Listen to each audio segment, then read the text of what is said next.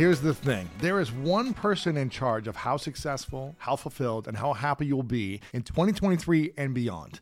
And that person is you. That's right. I've got some good news though. I want to help coach you into living your greatest year yet for free in my upcoming training. And I'm going to break down the keys to create long lasting change over the next 12 months and beyond. And you can follow through on pursuing your dreams. You can rewrite the story in 2023 and stop living out the same fears and self doubt that has held you back for years. And you can take a major leap towards multiple areas of your life. But first, you just got to make sure you click the link and show up. Join me for this upcoming free training, The Four Keys to Overcome Your Fears and Achieve Your Biggest Goals by going to lewishowes.com slash reprogram. Make sure to click the link to sign up, and I can't wait to see you there. The Limitless model is an explanatory schema, a framework for learning anything faster. And not only that, but really for accessing our human potential. Because I think if there's one infinite, limitless resource on planet Earth, it's you. Welcome to the School of Greatness. My name is Lewis Howes, former pro athlete turned lifestyle entrepreneur. And each week we bring you an inspiring person or message to help you discover how to unlock your inner greatness. Thanks for spending some time with me today. Now let the class begin.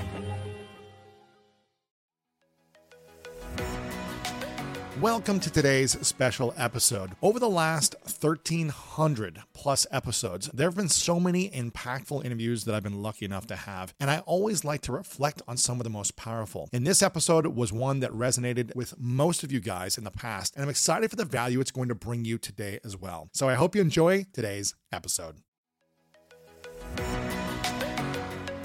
I don't know about you, but when around 3 p.m. hits, I find myself craving the right refreshment to get me through that mid afternoon slump. New Pure Leaf Zero Sugar Sweet Iced Tea is full flavored sweet tea, but without the sugar and the calories. It might take several bottles for you to believe that a delicious sweet tea can really have zero sugar and zero calories. But you know what they say life is full of surprises, or in this case, full of flavor. New Pure Leaf Zero Sugar Sweet Iced Tea. Try it to believe it. For 20% off your next 12 pack, head to Amazon and use promo code 20PureLeaf. That's promo code 20 P U R E L E A F for 20% off. We've all been there. You have a question about your credit card, you call the number for help and can't get a hold of anyone if you only had a Discover card. With 24 7 US based live customer service from Discover, everyone has the option to talk to a real person anytime, day or night. Yep, you heard that right. A real person. Get the customer service you deserve with Discover. Limitations apply. See terms at discover.com slash credit card. Is this house a good price compared to others in the area? Are prices going up or down? If I don't make an offer right this very moment, will I miss my chance? These are just some of the questions a home buyer might ask. And these are the sorts of questions an agent who is a realtor can help answer. Because realtors have the expertise, data, and access to specialty training to help you navigate the process of buying a home. They provide support, guidance, and have your back every step of the way. That's what realtors do, because that's who we are. Realtors are members of the National Association of Realtors. You have been impacting so many people's lives over years, decades. You've been working with massive celebrities, massive CEOs, helping them become limitless in their mind, helping them really capitalize on the tool, the technology that we all have, which is our brain, to remembering things more, learning things faster, accelerating all these things in our lives so that we can maximize the impact we have in our businesses, our careers, our relationships, everything. And I'm so excited you're here. I've been telling you to do a book Yes. for five, six, seven years now. You finally got it out. It's called Limitless. Make sure you check this out. Upgrade your brain, learn anything faster, and unlock your uh, exceptional life. This is going to be amazing. And it's really like three books in one. Um, and there was a model that you give that I think we should start with. Yeah. There's a method that you give or a model for how to become limitless. And if we don't follow this model, then something's going to be broken in our life. Isn't that right? Yeah, this this model really is a framework for learning anything faster. So for people who are listening and watching and they want to learn a language, they want to learn Mandarin, music, martial arts, management, marketing, Anything. math, Any skill. I think if there's one skill to master in the 21st century, it's our ability to learn faster. Like if there was a genie and a genie could grant you any one wish, but only one wish, what would you wish for? If it was only one wish, what would you wish for? It, you know, most people would say money or this or that, but you think learning is the. Is the I, key? I mean, I think a lot of people. I think being for, the Matrix, like downloading the Matrix, Yeah. it's where I could learn jujitsu in a second. Exactly. If I can learn a language in a second, if I like- can have this skill. So I think uh, the, the hack a lot of people would do is if it was any one wish, they would wish for more wishes, right? Right, They would ask for infinite wishes. So the equivalent, if I was your learning genie and I could grant you any one wish to learn any subject or any skill, just like become a master at it, the equivalent, what's the equivalent of the answer of asking for infinite wishes? It would be learning how to learn. Mm. Because if you can learn how to learn, the world is yours, especially today, because nobody who's listening and watching gets paid for their brute strength, it's their brain strength. It's not your muscle power, it's completely your mind power. And the challenge is your brain doesn't come with an owner's manual. It's not user friendly, and that's the reason why I wrote this book. But the limitless model is an explanatory schema, a framework for learning anything faster. And not only that, but really for accessing our human potential. Because I think if there's one infinite, limitless resource on planet Earth, it's human capability. Mm. There's no limit on our determination. There's no, no limit to our imagination. There's no, no limit to our creativity. And yet, we're not shown how to be able to access that. And so, this framework is a three part framework.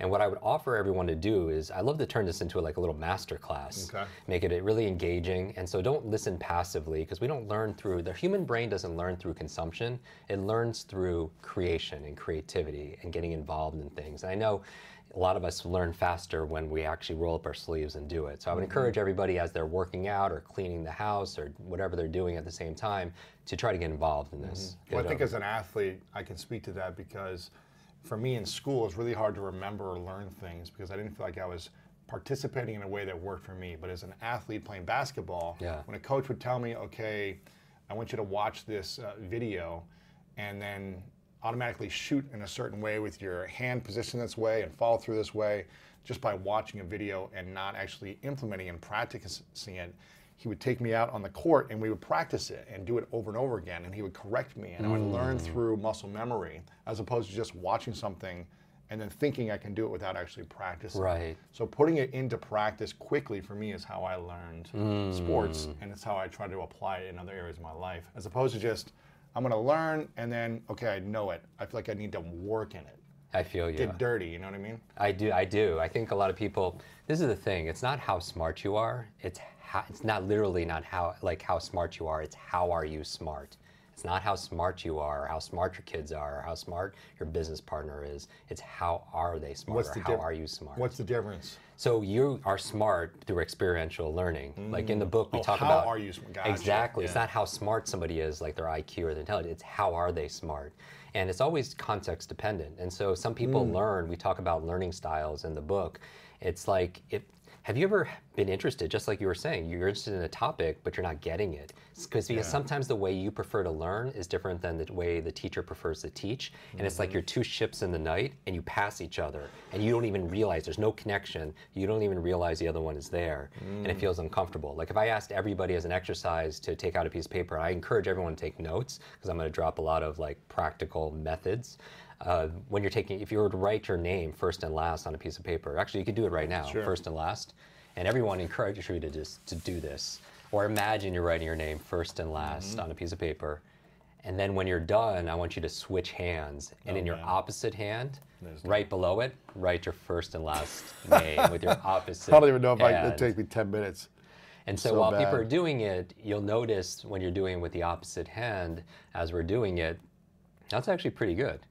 That Yeah. if I was to ask you which one is the which one was easier, first or second, and you would say the first was easier. Mm-hmm. Which one is is uh, more comfortable, first or last? The first one. The first one. So not only was it faster, it was easier, and then which one was higher quality? Let's check that out. this the, the Now, first hopefully one. The, The, first hopefully, one. hopefully the sure. first one's higher quality also Yes. as well. And so here's the thing. That means the second time it took longer. The second time it also was not as comfortable. And the second time also the quality wasn't quite as good. And here's the thing, when I'm saying it's how you learn, some people are trying to learn something with the opposite hand. So it takes mm. longer, it feels weird, and the quality is not quite as good as opposed to if you're using your dominant hand. So how do we know how to learn with our dominant hand as opposed to the opposite hand? Yeah, and that's a metaphor for how we like to take in information. Some people like to learn by reading. Some people they just cannot get through a book though. They have to listen to that audio mm-hmm. or that podcast. Other people Or watch to- someone lecturing it or talking about Exactly. And so we all have different styles, and it's not right or wrong. Now, we can actually improve our ability to read. We actually can improve our ability to listen and apply. So if there are areas where we feel weak, you know, this book is a guide a guidebook to be able to level up those areas so you mm. can be more of a whole brain learner also as well. But really when it comes to accelerated learning, it's not again how smart you are, it's how are you smart. And that hmm. honors us and it takes the judgment out. Sometimes in school, it's like the top 10% get A's, another 10% get B's, and then 80% were like you and I. It's like Right. it's like we're it's, it's like we're failing school as opposed to the way school maybe is failing us uh-huh. because school teaches you what to learn, what to focus on, what to think, what to remember, but not how to learn and mm-hmm. how to think. Well, it teaches you and how, to, think focus. and learn in one way. Exactly. right? Exactly. And when, when I talk about in the book, I talk about the, the, the four supervillains that are holding you back in your work, in your schooling, in your life is driven by technology. But one of them is digital deduction, where we're, where we're depending on technology to tell us what to think. We're not even using the children right now. They're finding that their reasoning abilities, their ability to analyze, critical thinking, is not as sharp as where it should be because because of technology. Because technology is doing the thinking for us. And our mind, I'm going to say this repeatedly, is like a muscle. It's use it or lose it. And just like when you go, you have a your personal trainer to make your muscles stronger, more energized, more flexible, more pliable.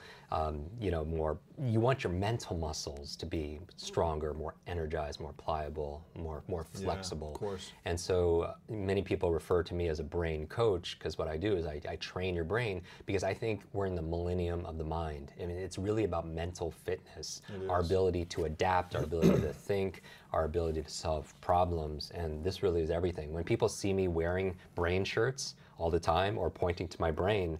The reason why I do that is because what you see, you take care of. You see your hair, you take care of your hair. You see your skin, you take care of your skin. You see your clothing, you take care of your clothing. You don't see your brain. Exactly. And that controls everything.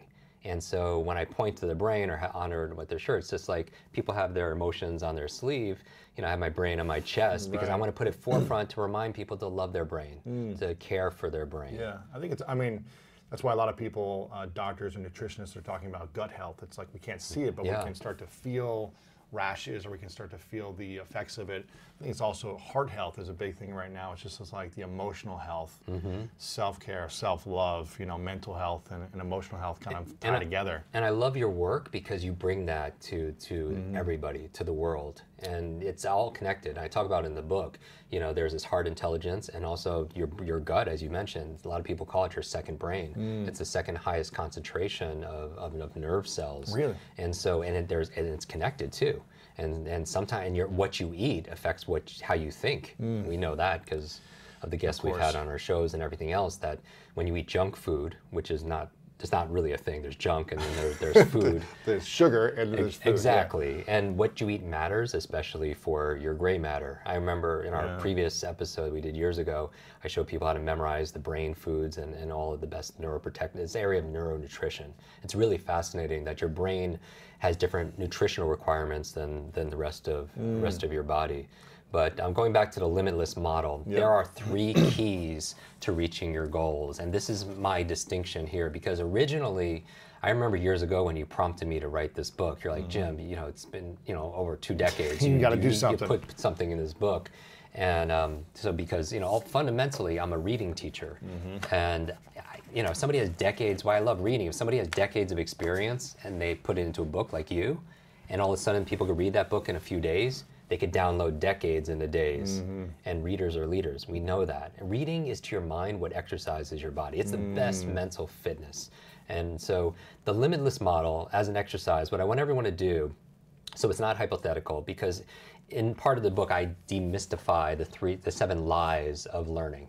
There are seven lies that hold you back to learning, and one of them is knowledge is power. We hear that all the time. I've even said it also as well. But when we think about it, is it really true? Right? Is knowledge just knowing something give you power? No, not unless you act on it, not unless you apply it. So Yeah. knowledge times action equals equals power. And so I would encourage everybody as you're listening to this to take immediate action. And there are three questions I want you to ask as you're listening to this episode to make it very valuable. And I would encourage you to write these down. Three master questions. Um, you know, we were talking about some of the um, famous actors that I work on before we started filming, and uh, we were, you know, Will Smith did the cover endorsement of the book that says, you know, Jim Kwik, you know, it gets the maximum out of me as a human being. I've learned so much from this this man, just being around so many mm. around around clients. Yeah. And What have you I- learned from Will? So one one of the things is this this idea of we were in uh, Toronto, and I help actors speed read scripts, help them to memorize their lines faster. I mean, you imagine like 30 pages of scripts. There's a lot of information. Can't remember a sentence. Because there's a lot, right? and it, it- some of them have their strategies, and and no matter how great somebody is, you know this because you study, you make you know your life about studying and researching greatness. Mm-hmm. It's they always know there's another level, and they get really good at the fundamentals and the basics.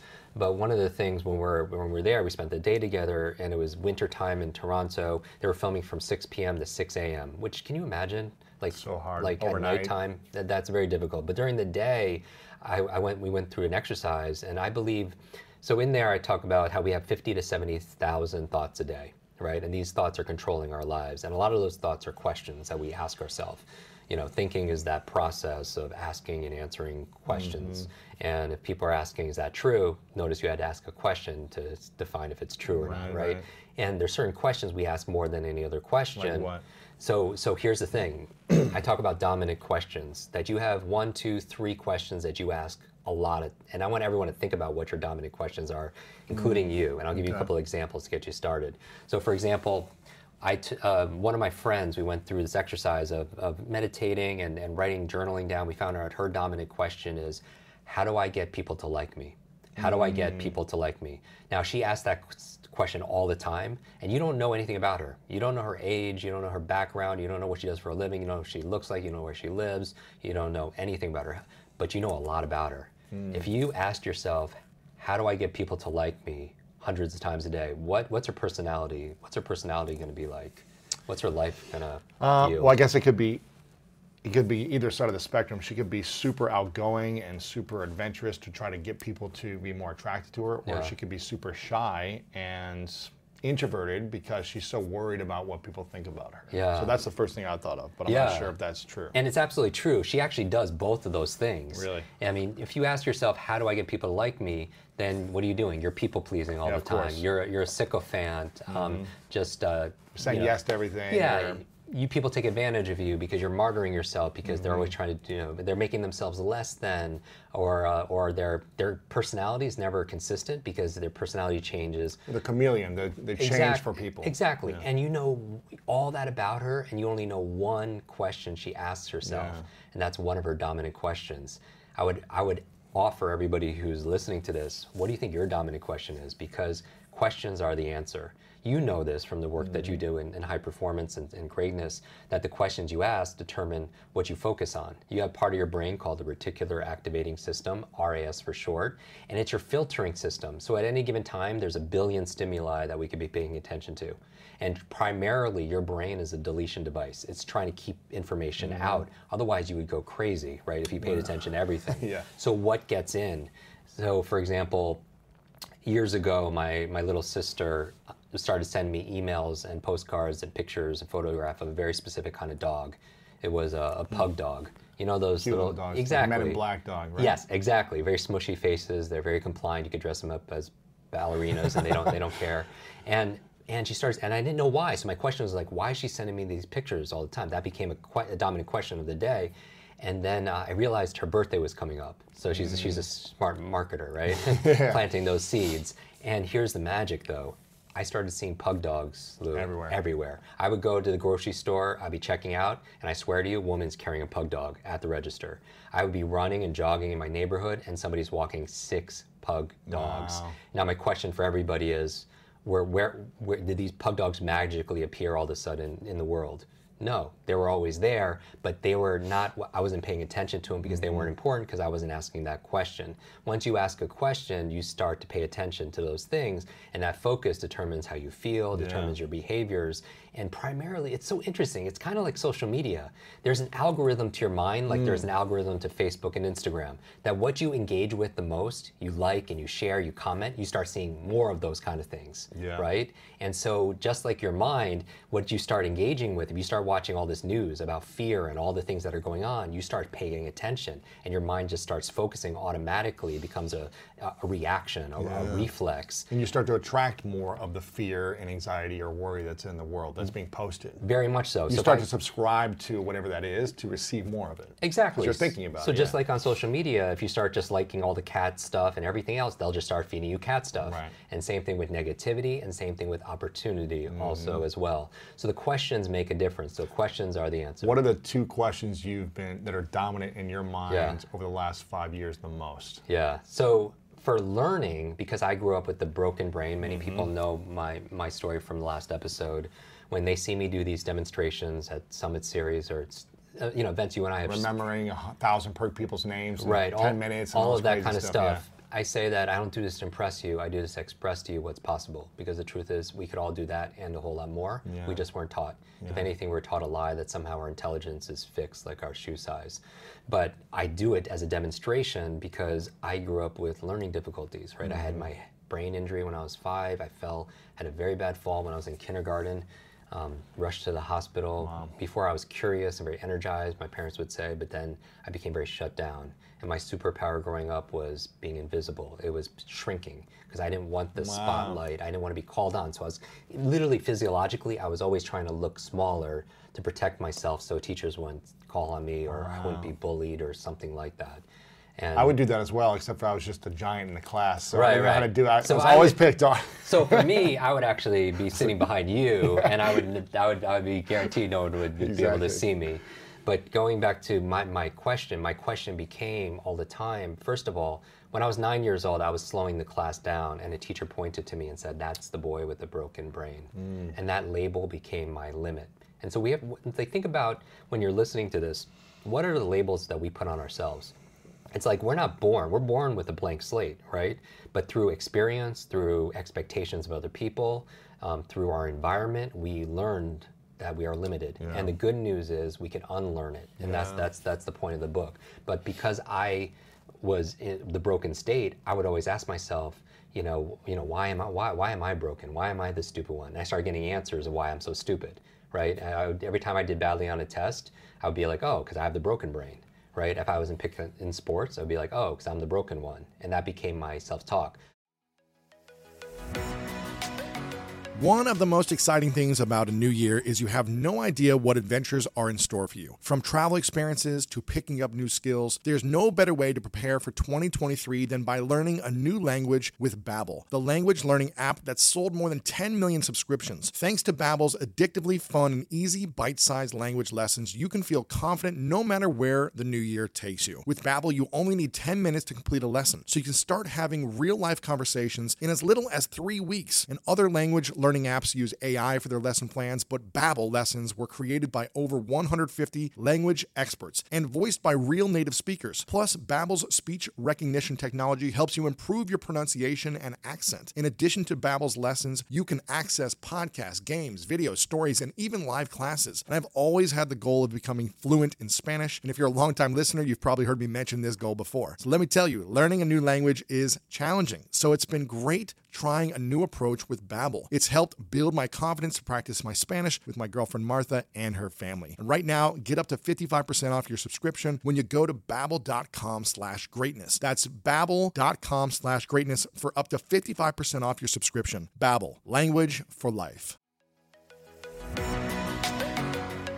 Range Rover Sport leads by example. Picture this Assertive on road performance meets commanding all terrain capability. That's the third generation Range Rover Sport, which is the most desirable, advanced, and dynamically capable one yet. This vehicle redefines sporting luxury, offering an instinctive drive with engaging on road dynamics and effortless composure. Now available in sleek, new Stealth Pack, Carpathian gray exterior wrapped in satin protective film with black accents and black brake calipers. Inside the Range Rover Sport, advanced cabin technologies like active noise cancellation and cabin air purification offer new levels of comfort and refinement. And let's not forget about the award winning Pivi Pro infotainment system. Enjoy a dynamic drive and total comfort with optional 22 way adjustable, heated, and ventilated electric memory front seats with massage function. Wow, that's like a spa day while on the go. Design your Range Rover Sport at LandRoverUSA.com.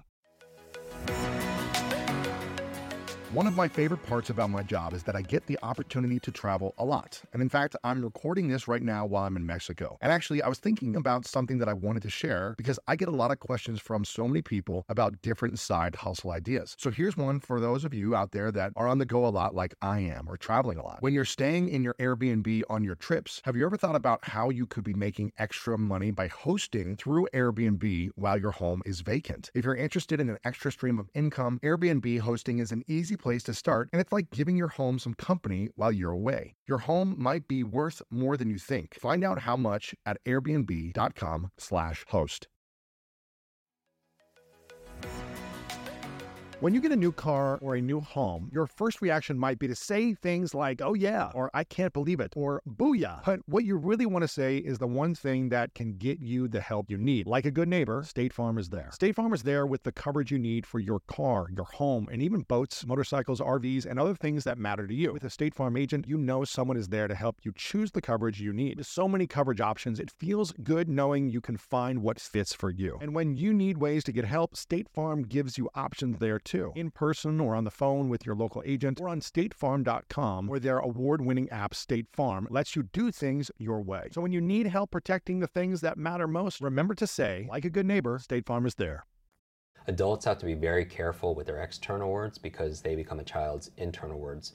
But Mm. later, I started to get so frustrated. I started asking, getting curious. And when you're curious, you start to ask different questions. I was like, why, why is that person so, why, why are, they, are they so smart? And how come I'm studying three times harder and getting less grades than, than them? Right. And I started getting answers. My primary question started, my dominant question ended up being like, how do I make this better? But the three questions that I focus on, and uh, let me tell you first what Will's is. Will Smith's, one of his dominant questions when we went through this exercise is, how do I make this moment even more magical? How do I make this moment even more magical? It used to be, how do every I make moment or like in acting this alone? moment this Any- no, no, every any, any moment. like and, and it shows up right in his in his life. Because later that night when we're filming it was like two o'clock in the morning and his family we- we're all outside for the superhero movie that many people know of. And it was it was really cold because it was in Toronto and it was it was winter time and we're all just waiting and just waiting and waiting and waiting because people think that and you meet all these people all the time on your show and, mm-hmm. and you, they think it's so glamorous No. they're just Hurry up and wait. Exactly. And I, and I asked him this question because I believe genius leaves clues. I was like, you know, how do you how do you prepare? How do you get ready when the director you're just sitting here for hours and then the director calls on you? How do you get ready? And he was like, Jim, I don't have to get ready. I stay ready. That's a good and I'm like, wow, that's it's good to be Will Smith. It's hard to stay ready for six hours Yeah, of waiting. though. exactly. But that's just who he is because I mm. believe the life you live are the lessons you teach. Mm. The life you live are the mm-hmm. lessons you teach others. But going back to his dominant question, his family was there also at the same time visiting the set, and um, you know from West Philly, you know, you know, you know the song, Yes. and we're all outside and shivering. And when he wasn't shooting, he would he would bring us blankets. He would make hot chocolate and bring it to us. He would crack jokes. He would live that that dominant question because the life he lives. He like, how do I make this moment even more magical? Now, you, uh, before it was like, how do I make this moment magical? Then we, we played with it like even more magical, presuming it is already magical and amazing. And so these questions we ask are very important. Now there are three questions when I said there's turning knowledge into power that I want everyone to obsess about. I mean, this will make you a master. Okay. And if you get it, this is it. Three questions to turn knowledge into power because knowledge alone is potential power. Number one, how can I use this? When you're listening to this podcast moving forward, uh, every time you listen to it, I want you to ask yourself, how can I use this? Get obsessed about this. Mm-hmm. Like even write it down. And this is where your mind can be very creative. Because in here I teach the power of uh, note taking. Because people don't realize this. When you listen to a podcast or you go to, you know, a summit or an event, or have a great conversation with somebody, within two days, 80% of it is gone. Mm. We forget it. They call it the forgetting curve. And one of the ways to retain it is to by taking notes, exactly what you're doing. Yeah. Now I encourage people to take notes a very specific way is to take put a line right down the page okay. and on the left side of the page I want you to take notes and on the right side I want you to make notes. So on the left side of the page, you're taking notes. You're you're so capturing, right. You're capturing quotes, information. The, yeah. You're like, this is how Jim remembers name. This is how Jim reads a you know a book a day or whatever it is. So you're on the left side, you're capturing, but on the right side, you're creating. Now that's a subtle difference. On the left side, you're note taking. On the right side, you're note making. Mm-hmm. What's the difference? Again, on the left side, you're taking notes. You're writing down the quotes and the strategies, the processes. But on your right side, what you're doing, the right side creativity, instead of your mind being distracted when you're listening, have it be distracted on focused on how can I use this? The, on the right side is where you're writing your impressions of what you're learning. How can I use this? Another mm-hmm. great question, second dominant question I would ask is not only how can I use it, because you come up with all these answers, just like I see, you start seeing pug dogs everywhere. It's like, oh, this is how I could use this in my relationship. This is how I could use it, you know, in my career. Second question I would ask is, why must I use this? Why must I use this?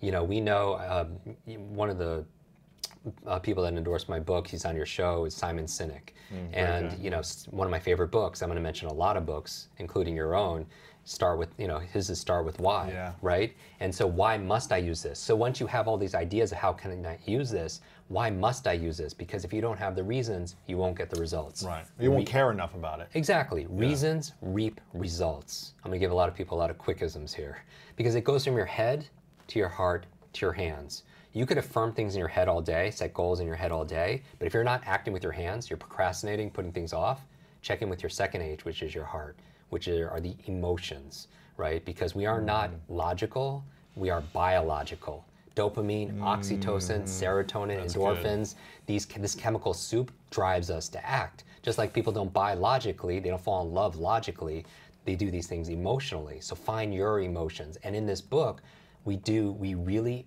uncover and I decode motivation. Mm. Not motivation getting hyped up and dancing on chairs and then the next day not changing we figured out this formula of sustainable motivation mm. in, in this book. But the second question is go back to why must I use this? Because if you don't have the why, you won't do the what. Mm-hmm. And then finally, the third question. First question, how can I use this? Write all the answers down, think about that. Second question, why must I use it? Gives you the energy and the fuel and the drive to do it.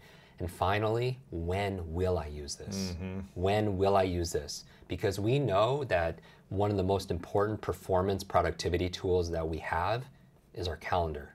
Yeah. Right? If it's not in our calendar, we it just doesn't it get done. Yeah. How many people will go, you put doctor's appointments there, you put, you know, PTA meetings, you put meetings with your investor there, but are you are you scheduling your your workout? Are you scheduling your meditation time? Mm-hmm. Are you scheduling your journal or your white space just so you can be a creative thinker? And if we don't write it down, it comes at the end and then you just you know, you never get to yeah. it. And so those are the three dominant questions that you want to ask to take knowledge and turn them into power. Wow. So as you're going through this, ask those questions, you'll get better answers and you'll learn it deeper. It'll deepen into your nervous system so much more. What are the and what are the two questions you ask yourself beyond this that have been dominant in, yeah. the, in the last few years for you?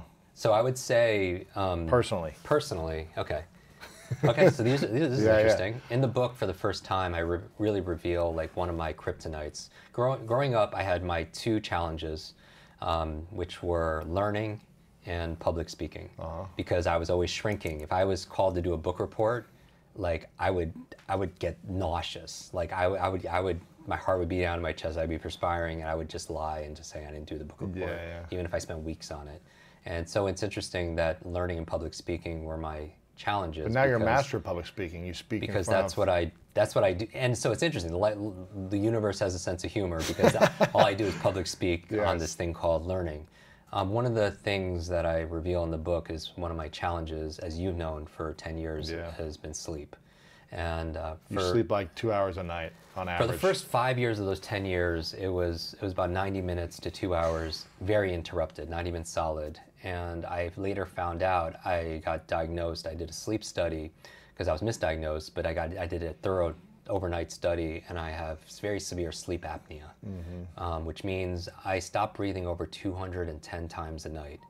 And each time is at least 10 seconds. What is sleep apnea caused by? So sleep apnea for me, it's obstructive sleep apnea, and so Physical. It was it was Not obstructive. mental or no, my mind. emotional or- I've meditated for more than half of my life, so I fall asleep within four minutes. wow. Like so you can fall asleep quick. yeah, You like, can't stay like I don't ruminate. I'm not thinking about things because I have. Anxiety or worry. No, because I've you and as you and I have we've done the practice practice, right? So I can fall asleep fine, but what happens is the airway gets shut down, and so I had a surgery five years into it.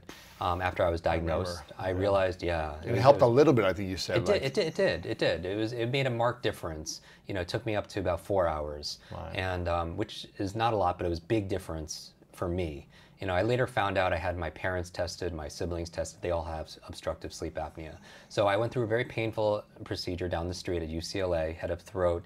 They um, they cut out my uvula, my soft palate, my tonsils, so more Ah. They cut airway. out, So that just way more more space. airway created, so Ah, that I could man. breathe easier because I was using a CPAP and a dental device, all these things, but nothing was really moving the needle. That happened, but, um, and it was tough because when when I say 200 plus times a night, that's like doctors were like, no wonder you can't sleep. Somebody's coming in and. ma- Imagine someone putting a pillow on your face 200 times a Oh my night, gosh. and you wake up suffocating. So I'd wake up nine to 14 times at least a night, over a course, you know, and only get about two hours. So I never get the deep sleep, which helps with your body, your body recovery. How are you able to function sleep. though? Well, How are you well, able to here- like get out and memorize everything Well, and that- speak in front of everyone? Yeah, and so nobody knew I was struggling with that. Only an intimate group of friends Yes. that I was, you know, relying on for emotional encouragement and support, which we all need. But I, I found out that I mean that's why I, this book actually took longer. I didn't want to put out the book unless I could really dedicate full resources Yeah. into it and then be able to do book signings and tours and all of that. And so that was one of the things that delayed it. But I realized just like with my learning and my public speaking, one of the questions I ask is, what's besides okay my two questions how do i make this better right because I'm, I'm obsessed with fixing these things that's Uh-huh. Yeah. like i ask it all the time how can i do this better how can i do this better you know who can i learn from with to do it everything in your life. with everything How can I make them sleep better? My Ex- relationship better? My health better? My My brain business, better? How do I how do I how do I uh, help reach more people? I'm always thinking about how do I make it better. And the second thing is when I go through challenges like sleep every single day, it's like you know it could be like here we go again. It's not a pleasant. Where most people look forward to sleeping and resting. You know, even if I'm exhausted, I couldn't get that recovery right. So that's why you know I have a float tank and all these recovery devices, and I meditate. Meditation twice a day changed my life, right? Like mm-hmm. those kind of things. But nothing replaces sleep. But the other question I started asking, besides how can I make this better, is what's where's what's the gift in this?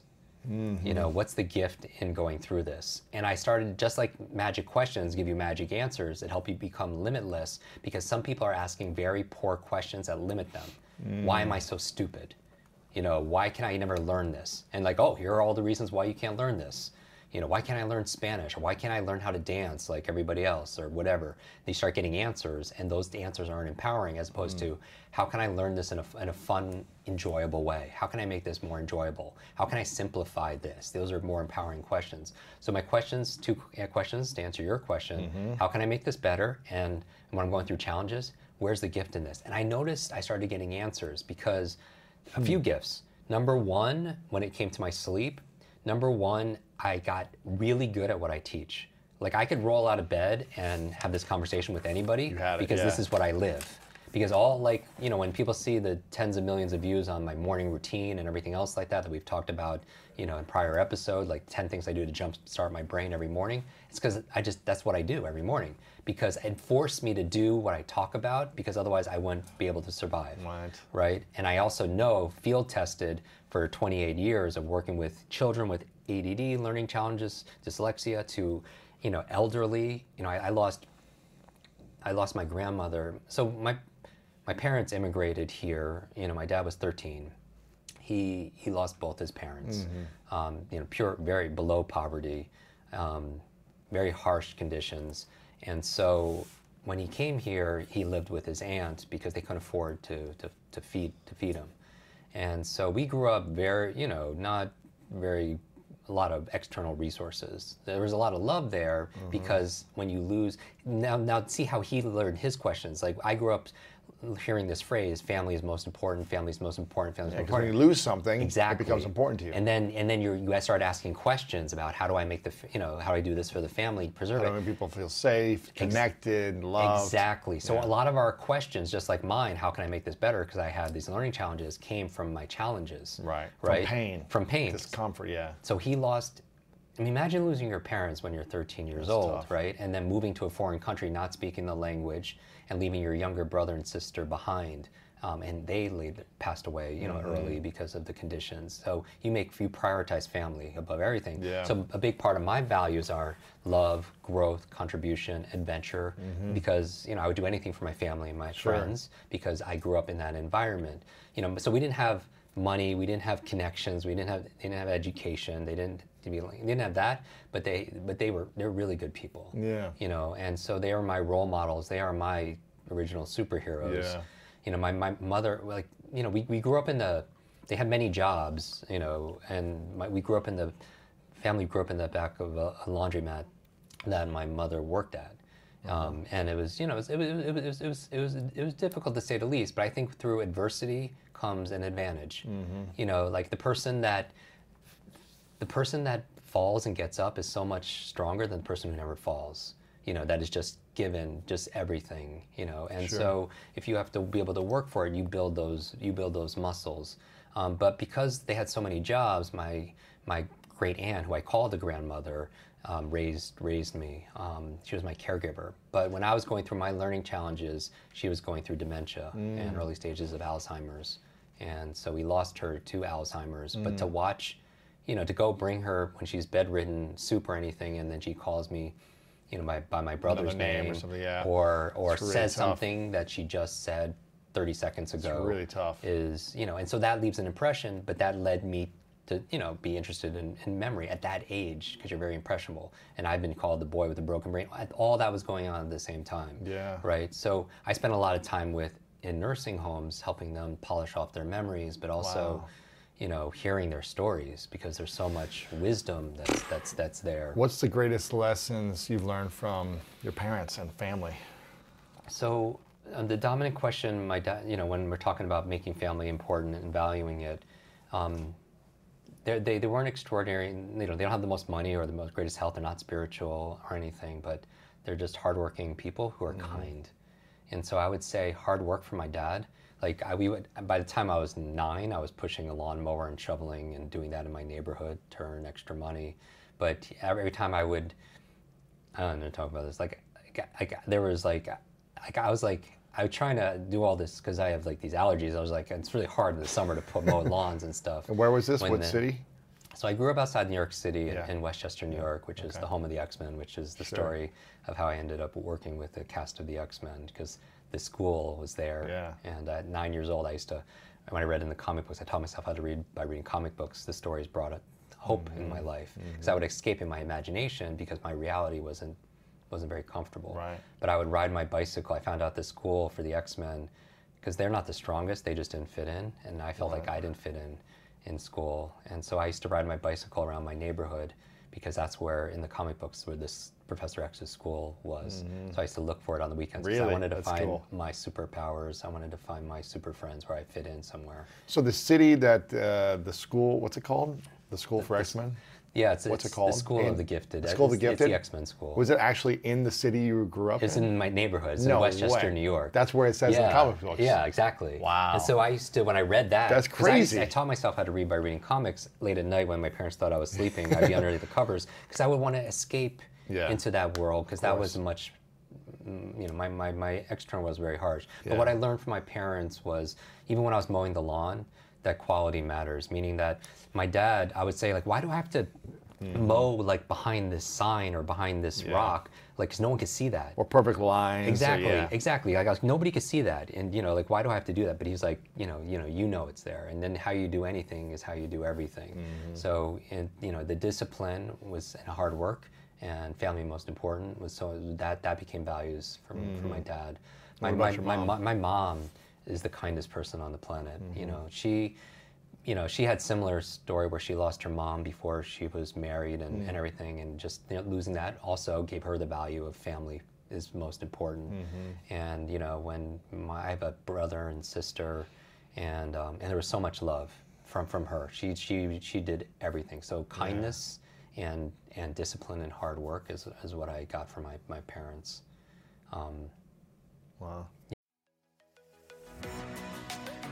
So listen, we all know life is full of yada yada, like those quote unquote free trials that somehow still charge your card for something, or when companies have those sneaky gotchas hiding deep in the fine print. And I know you've dealt with yada yada before, like those bills that keep going up and up for no reason at all, or when budget airlines promise a cheap fare but then charge you for every little thing until you realize you're paying more than you would have somewhere else. And yes, it is possible to outsmart yada yada, like triple checking airline deals to make sure all you need is already included, but you don't take yada yada in life. So don't take yada yada from your wireless provider. Metro by T Mobile has no contracts, no credit checks, no surprises, and nada yada yada. Stop by one of over 6,000 Metro stores nationwide.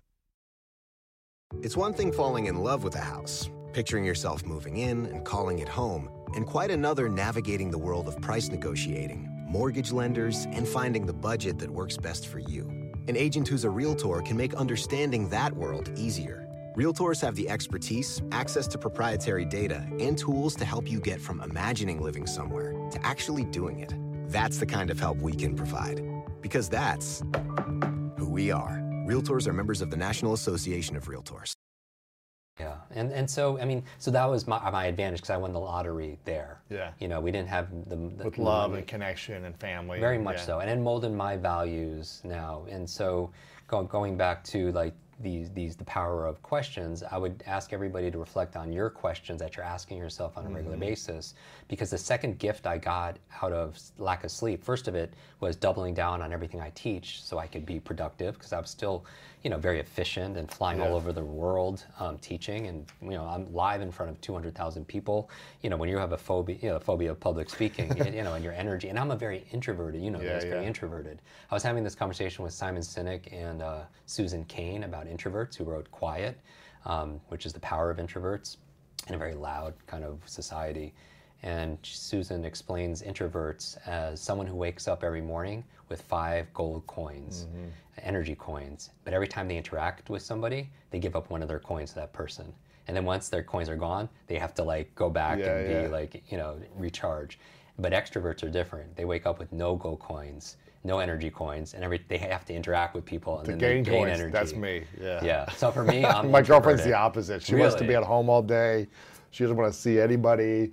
She just wants to focus on with her family only. Yes. Work out, eat clean, like learn her stuff. and that and that's me because that's where I recharge. But I do my my passion is learning, right? I love I love learning now because it wasn't when I was growing up. I mm. love to learn, but my purpose, you know, so learn again. Your passion is what lights you up. Mm-hmm. Learning lights me up, and your purpose is how you light other people up. My mm. passion is teaching other people how to learn. Mm-hmm. And that, that's really my mission because I grew up with a broken brain. Is I want to build better, brighter brains, and everybody has this genius inside of them, regardless of their age, their background, their Yeah. career, gender. None of that matters. What matters is choice. I start the book with this quote from this French philosopher saying that life, you'll love this, life is the C between the B and the D. Life is the C between the B and the D. And people listening thinking this guy speaks in tongues. This is like code. Okay. I'll give you a hint. What's the B and D? B is birth. Uh, and D is death. D- So what's life? It's the C, choice. Wow.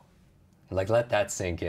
Life is a C between the B and the D, and C is choice. Life is all about choices because we are, Mm. you are sitting here right now, the sum total of all the choices you've made That's up to this point. That's true. And I'm saying like everyone, you know, who are you gonna, who are you gonna date, who you where you gonna, yeah. where are you gonna live. Isn't what it are crazy that you could be, uh, you know, you could be making all the right choices your entire life and make one wrong choice and set you in a prison, Yeah. or make you go bankrupt, or whatever. or, fill in the blank. or in the opposite. Right. You can make all the wrong choices and, And make make, one- one. right choice to set you on a path of greatness. Because one step, if you're going this way, here to here, and you take one step in another direction, it completely changes your destination and your destiny. So the good news is, yeah, you could make one choice that takes you off off tangent, but one choice or the mm-hmm. right about who you're going to spend time with. What are you going to eat today? You know, whether you're going to move today, if you're going to listen to this podcast, if you're going to look at, if you're going to focus on crisis and, and all the, the terrible things in life, or are you going to focus on like, wow, how people are stepping up and how they're doing other things. But the second thing I learned besides out of my sleep, doubling down on skills and capabilities, you know, I always tell people don't downgrade your dreams to fit your current reality. Upgrade your mindset, your mm-hmm. motivation, your methodology to really meet your your your, your destiny, the Yeah. things that you want most in life. How so, important are skills? so important. Acquiring new skills at any level. absolutely critical absolutely critical even coming back to the second gift i got from lack of sleep the second gift besides doubling down on all my skills was protecting my time okay so here, here's something when you have a mm-hmm. finite amount of energy and you only slept two hours or three hours or four hours last night you don't overcommit and i find one of the things that drains energy from people that makes them stressed out of their mind is they are saying yes to way too many things and when you lack sleep every single day and you're exhausted, you only do the things that you're supposed to do. Mm-hmm. Meaning that you don't have the luxury of saying, like right now, there's nowhere else I'd rather be, no one else I'd rather be with than right here with you. Mm-hmm. And there's a power in that. So whether I got three hours of sleep last night or got off a plane last night or I'm still doing this with focus, with energy, it's because I made the decision to do this and mm. everything, as you've heard, everything is like heaven yes or heaven no, right? Like if you don't feel completely like yes yes, no, yeah. yeah, then you say no. And here's the thing a lot of people feel they're burnt out because they're doing too much.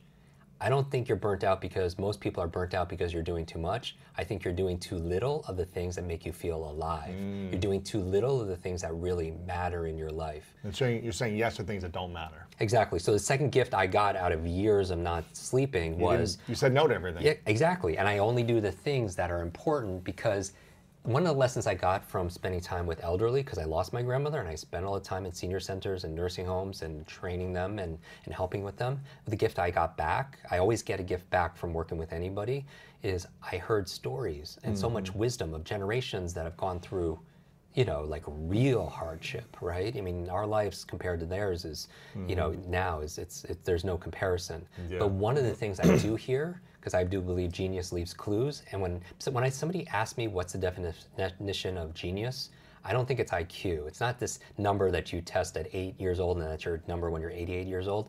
You know, I, I demystify, you know, IQ and everything else in this book that everybody can learn to be better in all these areas, interpersonally, you know, in, with their focus, with their memory, everything.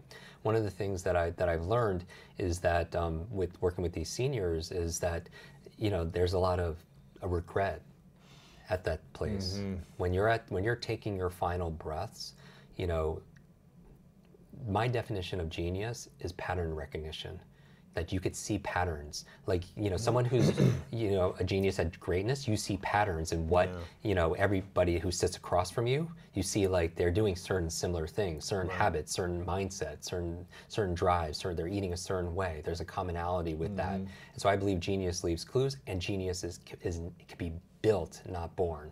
And that's a big part of part of my training. But the other thing I learned from these these seniors is these regrets they come out, and the biggest regret always is that somehow they lessened or limited their life because of other people's expectations. Because uh, they were fearful of other people's opinions about them. They didn't date that person or marry that person because of what society would think. Or they started a career because their parents wanted them and expected them to do that and, uh, and i'm here to remind everyone it's not a, a pleasant conversation but you know when we're thinking about our mortality and you know one of the things that was the impetus for this book was you know i was i had an, like a, a near-death experience like in a, a car accident and it made me think about legacy and mm-hmm. ask a new question. Like i was like wow i'm gonna i want to get this book out because shame on me if somebody's struggling and suffering the way i was with distraction with memory loss with overload overwhelm not feeling good about themselves and i didn't help them so i feel mm-hmm. like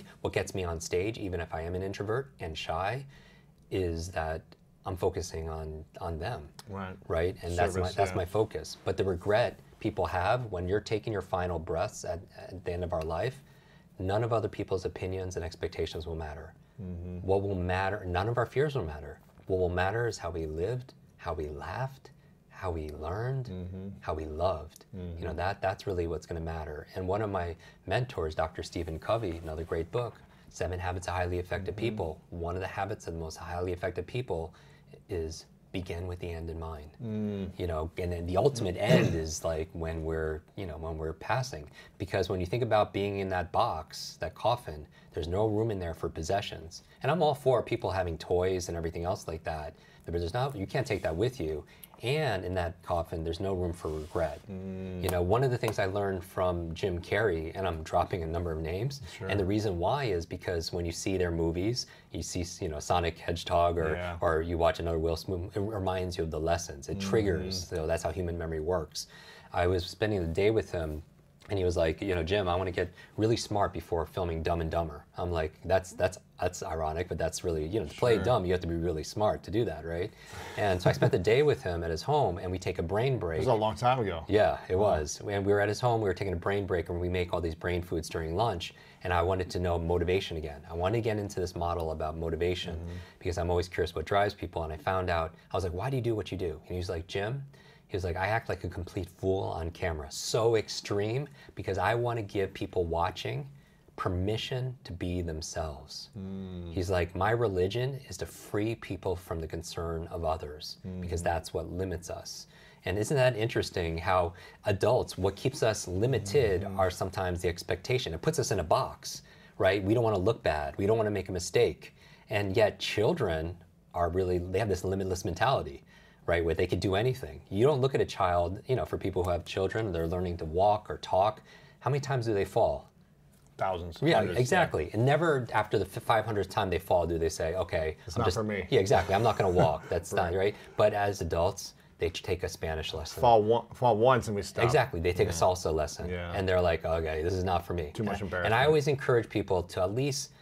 You, I'm telling you, we have one life to be able to figure this out. So you Mm-hmm. try new things. The brain thrives on novelty, right? To build your brain cells, two things, just like your body: novelty and nutrition, and obviously rest and sleep. course. Novelty, you give it stimulus, you work it out, and then you give it nutrition to feed that muscle. Mm-hmm. Same thing with your mental muscles. To create neuroplasticity, right? You all you need to give is novelty. You learn something new every single day, and then you feed it the right nutrition man. so it could build. But I would recommend everybody try something at least three times. If you feel called to it, I challenge everyone watching this and even post it on social media, tag us both because I'll repost Yeah, our yeah. favorite.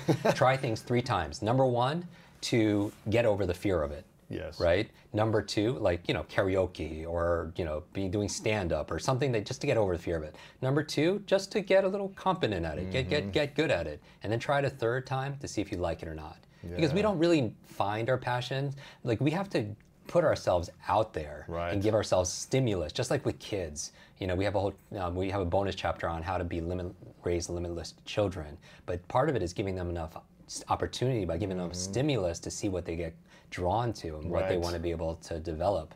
But my, my other thing with with sleep is I just got obsessed about, you know, like how do I honor my time and how do I say no so I can say yes to the, the great things, right? Mm-hmm. To great. I'm going to recommend a lot of books, right? Because we have a book a week club because we teach, you know, this Yes. three the speed reading program. Mm-hmm. One book a week will change your life. 52 books a year. Leaders leaders are readers. Yeah. But yeah, good to great. Say no to good so you can say yes to great. And again, I really feel like You say yes to great by saying no to a lot of things. uh, exactly, because here's the thing, especially for self care. A lot of people think that self care is limited to body work and meditation. Part of self care and self love is when you say no and when you say yes to somebody or something, make sure you're not saying no to yourself. I, I really want this to sink in for people that part of self care is when you say yes to somebody or something that you're not saying no to yourself Right. right? Part of self care is putting boundaries and borders on your time, mm. borders and boundaries on your heart, on your emotions, yeah. and everything, because that it's so important. And part of self care is also self love. You talk about this so much, right?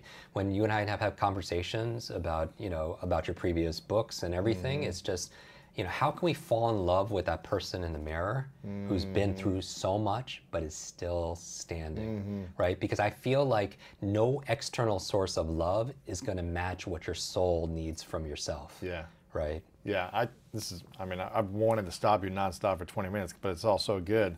I wanted to go back to uh, the choices we make. You mm-hmm. know, you, we talk about choices, you talk about habits, mindset habits, physical habits in here with food, the way you think, all these different things.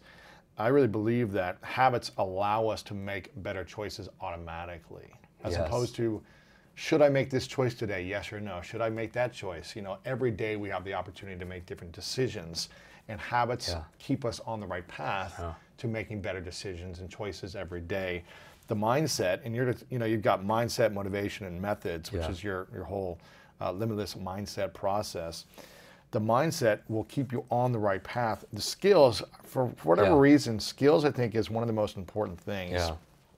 more than habits in a sense because when you acquire new skills you become bulletproof limitless to any Yeah. economic downturn to any breakup in a relationship Yeah. to any career change you become limitless when you have a tool belt of skills at your disposal and it takes courage to create new skills Yeah. and it takes learning how to learn to get a lot of skills because it takes time to master a skill if you Yeah. don't know how to learn the right way.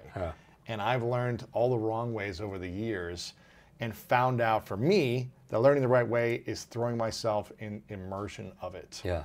Within three months, going all in physically, tangibly feeling it, emotionally connected to it, getting messy. For me, that's what works for me. And when you have the skill, you have it for life.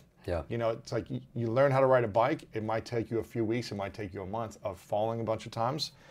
But I haven't been on a bike in years, but I can know I can go back on it. Maybe I'm not as fast as I used to be, or maybe I don't have as much control or Right. maneuverability, but I'm 80, 90% of the way there. Yeah. Same thing with salsa dancing. I learned it. It took me three and a half months of misery, of embarrassment, Yeah. of fear, anxiety, of stepping on girls' toes constantly. But now I can go anywhere in the world, Yeah.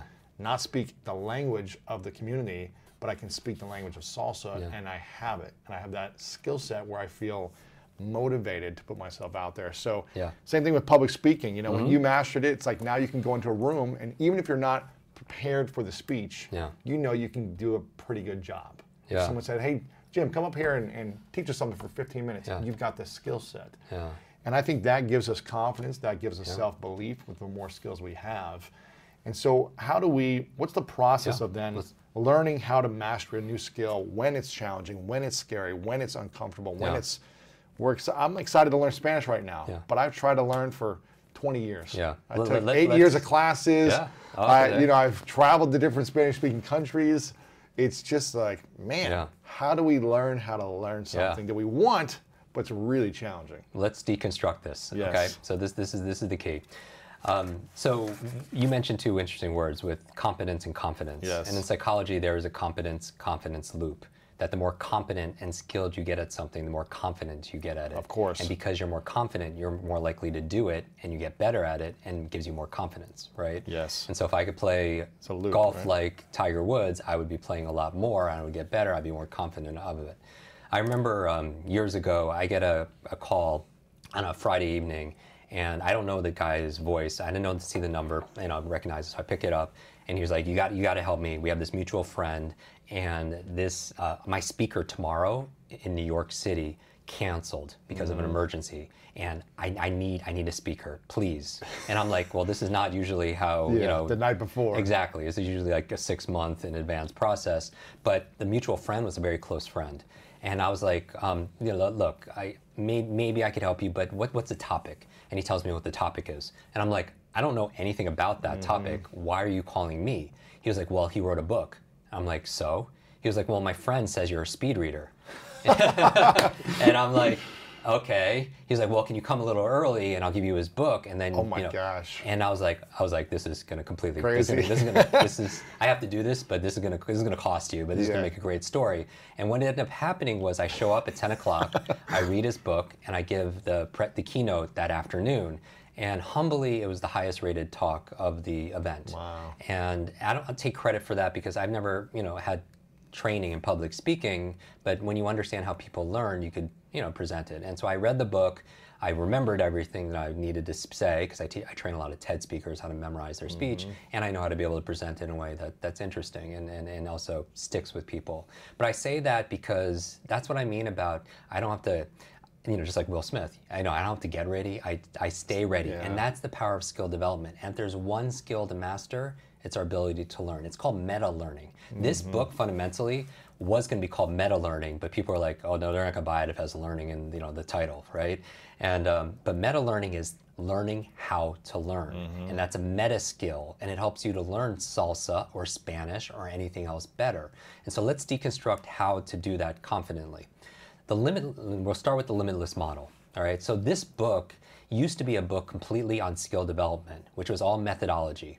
It was everything that I teach about how to read three times faster, how to learn a language, how to remember names, how to do the things that, how to get to inbox zero, how to do the things that, how to be focused, concentrate, critical think, solve problems, all the mm-hmm. important things that really is our life, right?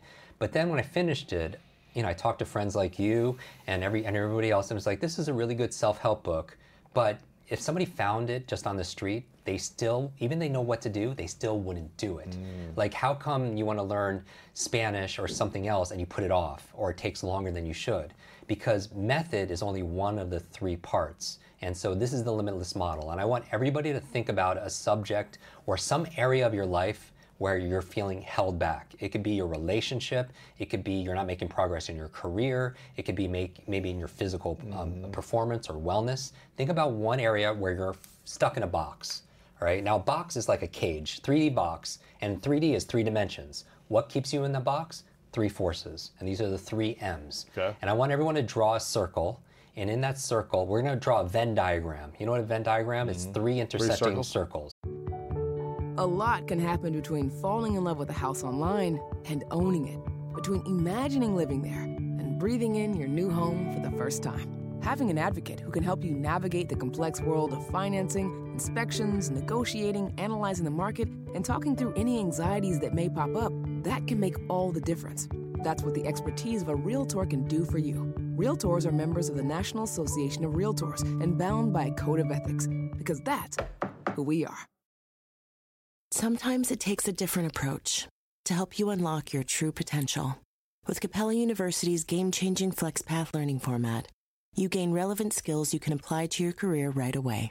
Earn your degree from an accredited university and be confident in the quality of your education. Imagine your future differently at capella.edu. Capella University is accredited by the Higher Learning Commission. Learn more at capella.edu/accreditation. And the first circle is your mindset, three M's. And I always alliterate everything because it helps you to be able to remember it better. First one is your mindset. Now, your mindset are your assumptions and your attitudes about something. Now, let's break that down. For me, functionally, what your mindset is about this subject, and I want people to make this very personal. Think about something, an area you're held back. This is what you believe is possible, is your mindset. It is what you believe you are capable of.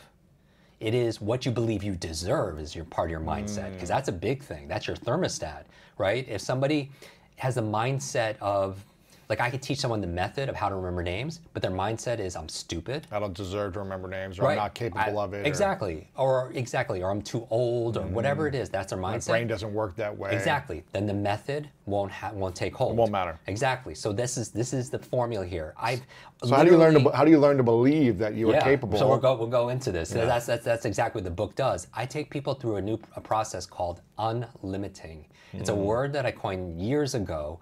Unlimiting is different than unlimited. Unlimiting is like the process of removing limits. Limiting It's- beliefs. Exactly. Or behaviors mm-hmm. or, or, or habits, right? So unlimiting is an active word where it's you're redrawing the boundaries and borders of your life. Limitless is not about being perfect. Limitless is about advancing and progressing beyond what you believe is possible. Mm. That's what this book is about. Mm-hmm. Now I apply that towards accelerated learning so you can learn your languages and you know give speeches without notes and all that stuff. But really it's a process of liberating yourself out of that box. So mm. one of the dimensions that keep you in that box is your mindset. Yep. All right, and um, and we can go deep into how to change negative beliefs and everything. Okay. And I talk about the seven lies. Lies for me, again, is an acronym. Lie is a limited idea entertained.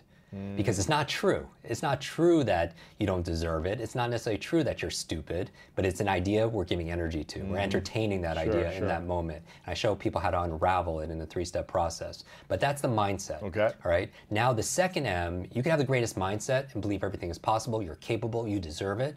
But if you don't have the second M, which is motivation, you're not getting out of that box, right? That in your career, I believe I can do it, but I'm going to sit here and eat chips on the Ex- couch. exactly. Right? Yeah. And so your motivation for me is your drive, it's Mm-hmm. your purpose, it's the vitality that you bring to something. Now, most people think motivation, they'll say motivation is a lie. And in some respects, it is because the way a lot of people perceive motivation is just rah, rah, get excited, get hyped up, and next day, nothing changes. Mm-hmm. So my evidence, the evidence of motivation is something is happening. There's an action. There's a new action taking place. And if you're not doing that action, you're not motivated. No matter what you say, if you're not doing it, it's better well done than well said. Even like a lot of people on social media, they, they, they promise things, but prove it, right? Don't say it, show it, right? You take it to action. Yeah. Because knowledge is not power, it's potential power. Applying it makes it powerful. So motivation for me is a three-step formula. And here's the formula. And I go deep in in this book because there's a chapter on each, on each part. The key to sustainable motivation, how to overcome procrastination, if you're putting things off, this is the key. It's this P times E times S3. Now, this is a formula for sustainable, mo- not just a surge in motivation, right? We've all watched the Limitless movie where he mm-hmm. takes a pill and he can learn languages and, and read really fast and remember everything. And, and Dr. Mark Hyman, who wrote the, the foreword of the book, who's a mutual friend of both of ours, and I know he's been on your show, he says that there is no genius pill, but Jim gives you the process Ooh, for, I for like a it. brighter brain, right? like it. it's the process, and there's no side effects, right? Yeah, it's good. But going back to this, you know, when he had a surge of motivation, but then when he, the pill wore off, it goes back to gone, no motivation. But this is the key. There's no pill, there's a process. And these three things, P times E times S3, is sustainable for the rest of your life. Because I've, I've lived on no sleep for over a decade, right? My sleep has gotten much better since, you know, of, of recent, you know, um, just some, some breakthroughs uh, just in, um, in medicine and everything else like that. But, you know, I had sustainable motivation. I was still doing all the conferences, still doing my podcast every week, still speaking and traveling and doing all this stuff because I had these three things. Number one, so the P stands for purpose. Now, again, if you feel not motivated in any area of your life, pick. Now, so you, some people can have motivation. Now, some people are very motivated to sit on the couch and, and binge Yeah. watch Netflix. They're they're highly out, motivated to do that, right? But if you're if you're lacking motivation to work out consistently, and now here's the, the here's the, another lie: limited idea entertained is that you have to enjoy the activity right? Like, you know, it doesn't mean that you have to do that. Like, I was having this conversation with with uh, Tom Bilyeu, right? And he was like, I work out four o'clock, five o'clock every morning. I was like, Do you enjoy it? He was like, No, I don't like working out at all. You know, but he's motivated, doesn't miss a day, so he has the motivation. So motivation doesn't mean you enjoy it. Like every morning, I do my cold showers. You know, like Wim Hof, Yeah. right? It's not fun all the time, but Exactly. I hate, I grew up in the Northeast. I hate the cold, right? But I do my cold showers or my ice baths. You know, I, I post all the time on, on Instagram about doing it Mm-hmm. because I know I have a purpose. Yeah. Right? So I don't enjoy it, but the P in the formula is purpose. Reasons reap results. Mm-hmm. And if you get the reason, so even if I'm not, you know, getting my sleep, I have a purpose. I have a reason to help people every single day. I want every single person that comes in contact with me, whether it's on my podcast or a video or a book, their brain is better off because of Yeah, it. You know, okay. and so that's my reason. And and really, you, you know my story. Like my first student three decades ago almost, she read 30 books in 30 days. Hmm. And what was her purpose? Her mother was dying of terminal cancer, Hmm. two months to live, 60 days. And the book she was reading, health, wellness, Right. Energy, right? And she ended up saving her mom's life. Wow. And that's when I realized that if knowledge is power, learning is our superpower. And I dedicated my life to make that kind of difference. Mm-hmm. Yeah. And that's what that's what so I have my reasons to do something. So I don't have to pump myself up. So P is purpose, tap into your reasons. And it can't be intellectual. You know you have to feel it. Of course. Right? And even you could even feel the pain. Like who's counting on you to do this activity? You know, who's watching you? Who's role modeling you, right? Who's counting on you to, to show up today? You know, it could be painful too, but if it gets you to move, that's what's important. Have that reason, the purpose this E. Now, I now here my mind does this thought experiment, scientific experimentations, right? If somebody just has a reason, do they are they always motivated? Are there any cases where they're not motivated? And I said yes, hmm. if they're lacking the E, energy. So somebody could have a reason to uh, work out, or they could have a reason to read, you know, or learn Spanish. But if they're trying to do it late at night and they didn't sleep the night before, or they had a big processed meal, It's hard to have the motivation. exactly, and they're a food coma, they can't be motivated because they lack energy. So in the book, I talk about 10 keys for brain energy. Mm-hmm. The 10 things that I do to light up my brain, and one of them is our brain foods. Another one is optimizing your sleep. So I do a whole area of what I've learned really moves the needle for maximizing your sleep. Because how's your how's your thought process if you don't sleep? How's your Fog. focus? Foggy. How's your memory? How, you know how you're making good decisions, right? I, I- I heard that that was the advice you know presidents give other presidents is like get it, don't make a big decision if you didn't get a good night's sleep, right? So I talk about sleep. So in the book, in motivation, we do a whole section on finding your purpose and even life purpose and passion, and a whole area on optimizing your energy. Mm-hmm. Now you have energy to do it. I ask myself, okay, you have a purpose for something to work to work out or whatever you have or to start energy, this business yeah. you have the energy in what case if you're like doing this critical thinking in what case won't you be motivated you let's- like let's say you want to start a business or whatever you're, you're just procrastinating on starting that business. Number one, you have the motivation, you really need it, and you know why. You have the energy because you're eating the right foods, you're maximizing your sleep, you're with not energy vampires. Yes, there is. S3. What the problem is, is you're making it too big in your mind. That will mm. keep you from being motivated. Starting a business, like where do you even start? Yeah, or getting hard. getting that perfect relationship or having perfect health, that's way, way too big. So what do you do? Small, simple steps. Mm-hmm. That's what keep will keep people unmotivated. They could have the reasons and purpose, they could have the energy, unlimited energy, but they don't know where to start. And because they make it too big in their mind. Or and, and a mm. confused mind doesn't do anything. Yeah. Confused mind doesn't do anything. So clarity is power. I like that. So small, simple step. All you have to do is ask a magic question. What is the smallest action I could take where I can't fail? Mm. It allows me give give me some progress, but I can't fail. What's the mm. smallest step? And I cite the work in here of the habit experts that you and I have interviewed. You know, Dr. B.J. Foggs or the, uh, mm. the the the James Clears, Atomic mm. Habits, and really my take on how to make sustainable habits because what you do repeatedly becomes that habit. But it starts with a small, simple step. What's an example of that?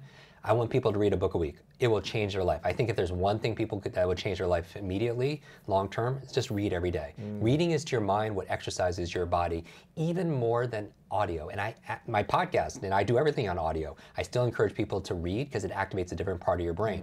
Also, um, and I listen to audios when I when I drive, when I work out. But when, when the people are tested in terms of what they read, in terms of comprehension, what they listen to, reading the actual more, will more and they'll understand more. You know why? Is not only does it activate a different part of your brain because it's active, because listening can be passive, like watching a movie or anything can be very passive. You don't have to get involved, but reading forces you to get involved. But the second reason why is because usually when someone's listening to something, they're doing something else. And they're mm-hmm. trying to multitask. Yeah. They're cleaning their house, they're working out, they're driving. So they're not their attention's not fully on what they're listening to. So that's why the comprehension is down. But reading every single day is a great activity. But I don't tell people, you know, read an hour a day. A small, simple step to get a, someone reading is read one sentence. Mm. That's a small, simple step. Open up the book. That's a small, simple step that you can't fail, right? And nobody's going to stop at one sentence. You know, the example Dr. BJ Fogg talks about with tiny habits is, hey, we know flossing is good for your longevity. Just do one tooth. One tooth. And who's going to stop at one tooth, right? So how do you break it down? And really, motivation is energy management. It's really about energy management, meaning when you have clarity and purpose, it gives you energy, right? When you have energy, like if you activate, you eat the right foods and everything else, vitality, you have energy. And small, simple steps requires very little energy, hmm. requires very little effort output. And there's something in memory called the Zeigarnik effect. It's by a psychologist, a woman who in Europe noticed that at the cafe she frequents, that the wait staff would remember all the orders until they were delivered. And once they were delivered, they would Forget it. it. And the Zeigarnik effect, which is her last name, means that the mind doesn't like open loops. So, like, Oh, and and and all of the the series on that you binge watch knows this because at the end they open up a loop, Yes. and you're like, one more. Who does that? Like one more, and you end up uh, watching until like 2 a.m., 3 a.m. because it doesn't like the open loops. Well, starting something like an order, remembering someone's order, and then it delivered, it closes the loop.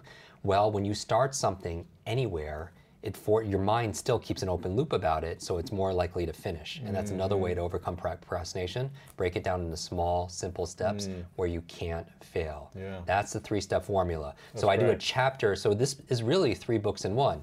It's a whole book on mindset, mm-hmm. on how to eliminate negative self-talk, how to be able to get rid of negative beliefs that you don't deserve it, you're not capable of it, how, how to have optimization. So a chapter mm-hmm. on on on purpose, a chapter on energy, a chapter on small simple steps, and then I added a chapter on habits and flow because Right. the ultimate state, and you've had Steven Kotler and all these mm-hmm. amazing people on here um, talking about flow state, is when you're in the zone. Where you lose flow states is you lose your sense of self, you mm-hmm. lose it's effortless, Time, and you lose your sense of time, and there's no motivation required because you're just in, In the zone. You know that as an athlete when you're in the zone or you're on stage and it's just coming through you, right? We all have those moments. So we debunk and apply this method for a whole chapter on, on flow. And then finally, you could have the mindset and motivation and still be stuck in that box. Because again, let's say you're, you believe everything is possible and that's your mindset and you're capable and you deserve it and you're motivated. But if you don't have the last M, which are the methods, then you're stuck in that box. Okay. You could have be believe that you deserve this income. You could you, could- you could you Work can be motiv- motivation. Mm-hmm. But if you're doing the wrong things, then you're not going to get the result. If you're doing the wrong marketing tactics, Yes. or if you're doing the wrong things in a relationship, right? If you're using bad advice. And in here, I document the example of learning because we learned very poor, antiquated methods of learning in school. It was rote repetition. To learn something, repeat it a hundred times in your mind. And the problem is, it just takes a lot of time. And it's not the optimal way the brain learns. The human brain doesn't learn through consumption, it learns through creation, mm. right? The human brain does not learn by consuming, it learns by creating. And so we also learned a bad habit, a method of reading, which was subvocalization. Subvocalization is have you ever noticed when you're reading something, you hear that inner voice inside your head reading along with you? Yeah. Hopefully it's your own voice, it's not like somebody else's voice. The reason why it keeps you reading slow is if you have to say all the words in this book, you can only read as fast as you could speak. That means your reading speed is limited to your talking speed, Mm. So how do you- not your thinking speed. How do you limit the conversation in your mind? Yeah, it's interesting, right? Because the question becomes everybody reads about 200, 250 words per minute because that's how the average person talks. Speaks, wow. But do you have to say, the question becomes, do analyze it, common sense. Do you need to say all the words in order to understand what those words mean? The tr- truth is no. Like when you see a stop sign, you don't say to yourself, stop, but you comprehend what that means? Of course. It's a 95, symbol. Yeah. exactly. And just like symbols in the book, periods, punctuation marks, you don't say question mark when you read or comma when you read. You know, so the and there because of all those are sight words. And you don't have to pronounce them by sound, you pronounce you do them by sight. And the fastest readers Mm. actually only subvocalize the more difficult words. And so I'm not saying you Mm. Really? I know So you just I- kind of skip through and just go through you the- go you you read all the words no you read all the words Mm. but you don't have to say all the words and so that that subvocalization is my example of an old method an antiquated method that will keep you in that box of learning slow So let me let me do an example. Here's here's a sentence from your book Mm-hmm. on part part two about mindset. yeah And if I were to read this, I would read it slowly, just because that's how I'm used Yeah. to it. I would say, and I already get nervous reading out loud from my childhood uh, Yeah, yeah. fears of, of You're not- you're not alone. stumbling. You're not the not deeply held beliefs, attitudes, and assumptions we create about who we are, how the world works, what we are capable of and deserve, and what is possible. Yeah. Mindset. So let, let me let me show you how to actually. So so one example, and um, there's a link in my in my Instagram for a free masterclass on reading, like a whole like one hour tutorial in real time. Here, when people are reading, what I recommend is subvocalization. The key here is first acknowledge that it's there and don't try to fight it. Mm-hmm. Not don't try to not subvocalize because if you you know this from your study of the mind. You can't not do anything. You can't not think of a purple giraffe because you have to do it. yeah, yeah. So the more you try not to say the words, the more you're going to do it. Plus, you're going to be talking to yourself. Am I really understanding this? And you're not going to understand it because you have two things You going get on in at the flow, once. yeah. Right. Exactly. And so the goal here is when you when you read past a certain speed, 400, there's a sub-vocalization threshold where you can't possibly talk any faster than that. But you can understand it. Oh, perfect example. When you listen to your podcasts or audiobooks, Like many people speed or one and exactly half, exactly, yeah. and you can understand it, but you can't speak that fast. So that's proof you could think that fast Sure. but not understand it. And so here, one of the hacks that we teach in in the book is to use a visual pacer. Like when you use your finger while you read, most people think this is an old antiquated method. They say mm-hmm. don't do that because that will slow you down. But in actuality, I challenge everybody mm. to take that master class on that link. And what you'll find is test yourself, read without your finger, and then read for another minute with your finger, count the number of lines. Just underlining it, that second time will be go faster, 25, yeah. 50% faster. And just kind of what, forcing your finger to go a little faster than you would normally? You could or- actually go regular because what happens is you don't regress. A lot of people have another bad method going back to limited methods, and we want to unlimit their methods Mm. of regressing and backskipping.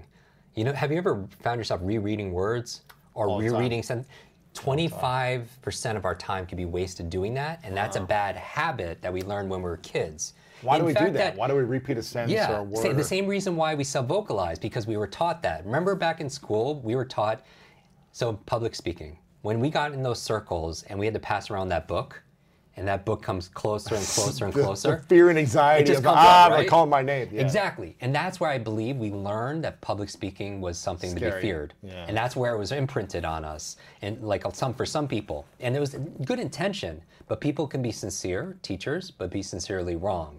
And I got that. I couldn't even read at that time. So when I when that book came to me, I would just look at it and it would look like hieroglyphics. Uh, pass, yeah. Exactly. And I would do that. And I would I would like cry. Like I mean, it would be so embarrassing because everyone's looking at you and you have to perform. And that's where I think my fear of public speaking, why I wouldn't do the book report or speak on it and everything came from. But the other thing teachers had you do is once they know you could pronounce and you had to say it out loud to make sure the teacher knows you're pronouncing it phonetically, right? Um, but later on, your teacher taught you the limit with subvocalization because he or she said, all right, read quietly to yourself or read silently to yourself. And that's where you took that external voice and you're like, in order to understand it, I have to hear it. If not outside, mm. then inside. And it's been there ever since. So this book is about unlimiting those bad habits of learning, of rote memorization, of bad habits we make about decisions. Like, how, why are we always date? Why are people dating the same people or making the same financial mistakes and everything else? It's not insanity doing the same thing over and over again. It's a bad memory, mm. and we weren't taught decision making.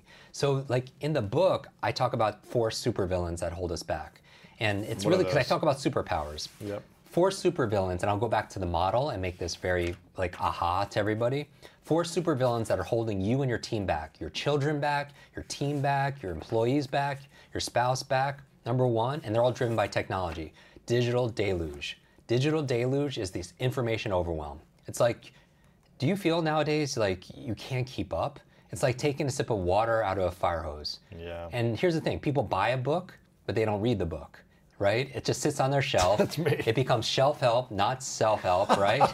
and here's the That's thing good. buying a book is a different skill set than reading the book. I'm really good at buying books. Yes, I'm not that are- good at reading the book. I can right? buy books all day long. Exactly, but reading is a different skill set. But digital deluge is a real medical condition. They call it information fatigue syndrome. Higher blood pressure, compression of leisure time, more sleeplessness. And this is happening if you own a business or you have managed a team, that four or five hours a day on estimate do, are we spending processing information. Just think about your team, how much do they have to process. A lot. Right? That means half of their salary is being paid to process and learn and read. So if someone's being paid $80,000, 40,000 is just to read something. Oh my god. So if. I could double their reading speed, that's like that's a huge that's a huge amount of time. Like if it normally takes 4 hours to read something and you read it in half the time, 2 hours, what's 2 hours of the course of a year? That's like Lot. on math. And we can't even do the math because that's another one of the digital challenges. Um, Okay. because but but that's two that's even if you save 1 hour a day, 365 hours a year. Right. 40 hour work weeks. How many 40 hour work weeks? Nine. Two months of productivity we get back just saving one hour a day on something ubiquitous like reading. That's why this book will help you read every other book Okay. and save you time. That's so amazing. digital, Digital- deluge. yep. Number two, digital distraction. Hmm. With every ring and ping and, and ding, every app notification, social media alert, it's training our distraction muscles. Mm-hmm. And we are so good at being distracted. That's why so much of my morning routine that's that people do, like something simple like brushing your teeth with the opposite hand, right? Because it, it engages the opposite side of your brain, which is good for making new connections, neuroplasticity. But it's also good for making you present. You have to focus. Right. It forces you to be in the moment. So it's, it's something you do every day. That little things where you get novelty, where it fo- focuses you to be here as opposed to about everything else, right? And how you do anything is how you do everything. Mm-hmm. So if you wake up first thing in the morning and touch your phone, I think you should have a to-do list. I think your not to-do list. Don't touch your phone. Yeah, don't touch your phone first hour Yeah. a day. It rewires your brain to be distracted, mm. and also it rewires your brain to be reactive. I mm-hmm. can't stress this enough. When you pick up your phone the first hour of the day, and a lot of people talk about this, and we have videos. My video with Simon Sinek has 28 million views on just this thing on Facebook. It literally just says, don't touch your phone because it rewires your brain to be distracted and reactive because you're fighting fires. You're on the defense. Like, why are you going to check your email and voicemail and takes you off tangent and you're not even focusing on what's most important, like in terms of your win? Our friend Brendon Burchard says this exactly. And you're like, you have, you have a lot of quotes that that you remember, but he says, Your inbox is nothing but a convenient organizational system for other people's agenda for your life. Boom. Wow, Brendon Burchard. Your inbox is nothing but a convenient organizational system for other people's agenda for your life. So don't don't go on the defense. So don't pick up your phone because when you wake up, you're in this relaxed state of awareness. You're very suggestible. So you're it's training your distraction and your reaction. You have to be proactive. You want to be a thermostat, not a thermometer. A thermometer reacts to the environment. A thermometer sets the environment. So mm-hmm. digital distraction second. Third supervillain that's driven by technology. That's that's you know potentially holding you back. Digital dementia. Mm-hmm. Digital dementia is where our, our phones become an external storage device. It keeps our to-dos, right? It keeps our phone. How many phone numbers did you know growing up? Still a lot growing up. Yeah. Yeah. How many do you know now? One. Like, is there's one person? My own. is, there one, is there somebody Two, you, maybe. text and call all the time? I know my mom's because I've had to like write it down as Exactly. like emergency contact. Exactly. Yeah. But if you don't, if you don't have your phone with you, or you, or the phone is battery's dead, you can't. Now, here's the thing: nobody wants to memorize 200 phone numbers. I don't want to do that. But isn't it concerning that we've lost the ability to remember one, or a passcode, or a conversation we just had? I believe two of the most costly a words in life. Yeah, in life or business, I forgot. Every time you say the words "I forgot," you lose credibility, you lose trust, you lose you, you, you don't show you care about the person, mm. you lose you, you lose a sale. I can't tell you how many clients come to me saying, "Look, I forgot I called this person by the wrong name, and he was so offended that he didn't do the deal with me. I lost a million dollar commission." Like like those kind of things, right? And how are you going to show somebody you're going to care for their future, their finances, their health, their family, if you don't care enough just to remember their name? Right? So we do 13, 14 tips on just how to remember people's names. And we covered it in the previous Yes, episode also as well. okay. So digital dementia is where it's a real source. I mean, Dr. Daniel Amen has talked about it. Other people have talked about don't be over reliant on technology to do everything. Memory is a muscle and it's use it or lose it. That's why I'm such an advocate for mental fitness. I remember I walked into the office one day, I picked up the phone first thing in the morning, and a woman's voice was like, I love you, I love you, I love you. I'm like, whoa, who's this? She was like, I found it she went through our our online memory course and she she she was given a family heirloom a necklace by her grandmother. It didn't go to her mother or her three sisters. It went to her, and she hid it somewhere in her house. She forgot. She forgot, and she thought for three years she thought it was stolen. She felt so much guilt, and she got so much shame from like her family, and she just you know passed on for generations. And after going through this course, and, and she she woke up at 2 a.m. in the morning, ran down two flights of stairs, went behind the boiler in her basement, pulls out this crevice, the necklace. And I was like, I didn't teach you a method on how to find lost items in this program. She was like, I don't know what it is, but my focus, I'm just remembering this without even using a method. It's just, she was like, thank you for giving me my brain back. Because she felt like her brain was 20 Wow. years younger because it was fit. And that's what I'm talking about. Mental intelligence is very important. Yeah, facts, figures, foreign languages, you learn how to do that in the methods of the book. Mental fitness and mental health. That, mm. you know, that's also very important. Yeah. Where if you're you're you're physically fit, right? So so if you were going to go up Runyon Canyon or wherever, if somebody is not physically fit, they're going to have to use more effort, more energy because they're not trained.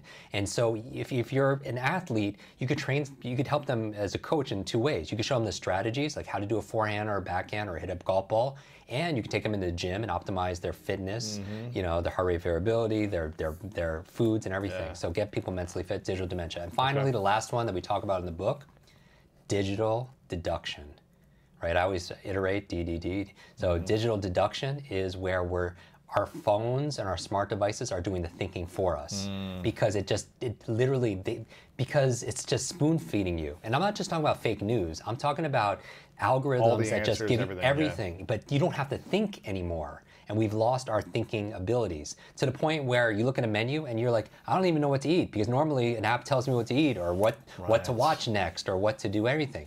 They're seeing kids, they have lower ability to uh, critical think, critical thinking abilities, analysis ability, reasoning ability because of phones, because our smart devices are making us stupid.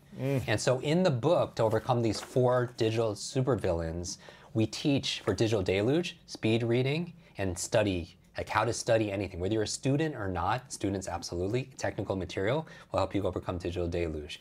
Digital distraction, we have to do a whole chapter on focus and concentration. Literally, how to functionally improve focus. Digital uh, dementia, the biggest chapter in the book is memory training, like how to learn languages, how to remember names. And then finally, digital deduction, we do a whole pro- chapter on how to think clearly, how to make good decisions, how to really solve problems, step by step how to solve problems, how to make good decisions. Because as we talked about, you know, your life is the C between the B and the D. How do you make those choices? Who mm. taught you how to make choices, right? Like, and how to see it from different angles. Right. And so we, we, we teach that to alleviate those. So you can not only catch up, but you could actually get ahead. Mm. And that, that's really the goal. I want to talk for like five more hours, but you guys just need to go get this book. Go get Limitless right now. Upgrade your brain, learn anything faster, and un- unlock your exceptional life by Jim Kwik. This is a resource that you're going to want to make sure you pick pick up, buy. Like most of us are champions of buying books, but you want Yeah. to take action on because that's how you're going to have to learn faster and really uh, unlearn certain things so you can, or what do you call it, unlimiting? Unlimited, great memory. Yeah. Unlimiting things so you can become limitless. Because here's the thing: when you look at the model everyone drew out, when you look at mindset, motivation, and and methods, where mindset crosses over with motivation, you have inspiration, right? So there are books on mindset. Yes. One of my favorite books, Mindset by Dr. Carol Dweck. Right. There are books on motivation, Yeah. and you know, courses on motivation. Where they intersect, you have inspiration. So I'm going to give you Mm-hmm. three eyes: inspiration. Where you have mindset and methods crossover in the Venn diagram, you have the mindset, everything is capable and you deserve it, and you have the methods, you know what to do. So you have ideation. But without the motivation, you're not going to do it. Mm-hmm. Right. And where you have motivation crossover with methods, you're motivated and you know what to do, but you're still in that box because you don't just because you don't know what's possible and you don't even mm-hmm. believe you deserve it maybe and then you're missing the mindset. So where that crosses over you have implementation mm-hmm. right? Three eyes. And where all three circles come together you have the fourth eye which is integration. Mm. Integration. That's the limitless state because it is who you are. You are limitless because you've unraveled yourself, you've liberated yourself out of that box because you have the right mindset, you have the sustainable motivation, and you know exactly the methods to get the results. I don't know how you remember all this. I was like, is he gonna remember all the different parts of his Venn diagram? It's amazing. Yeah, in, in, in the book, actually, we have full like size like diagrams, color, great, everything man. like that for it, and people, um, and we do something really special right now. And you, I know you're a big proponent and champion for this. Yes. We want people to get a real big experience for so people that want to be able to listen to this um, because it's not out on audio. But Yeah. we made a 10 day program video series for literally one day on each of these aspects. Wow. And we do one day on speed reading, one day on changing your negative beliefs, and we gift it to you when you get the book. Where do they go to get the book so they can Limit, get that? limitlessbook.com. Limitlessbook.com. And they'll have this program on there And they'll they have the, all the links to all the Amazon, and then you put the, the, the receipt number in there, and then you'll get im- immediate access to what I call Kwik Start. how to be mentally limitless, how to mm. unlock your limitless brain. And so we do one day, and I coach you for 10 days. So when the book shows up, you're already speed reading, you're already remembering things, you're already fixed your, your mindset, and you know you deserve all of that. Get this book for yourself. Get it for at least three of your friends, some that you want to see grow and improve in their lives. Get this for them as well. Limitlessbook.com to get the bonuses and everything else you're going to be talking about there. This is going to be a game changer for this year and many years to come. So make sure you get a few copies of this.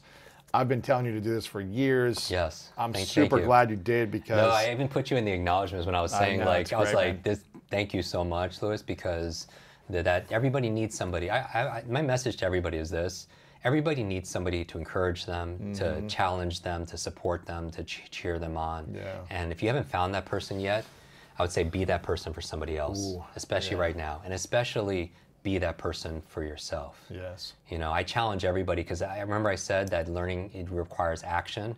If you want to learn something, teach it to other people.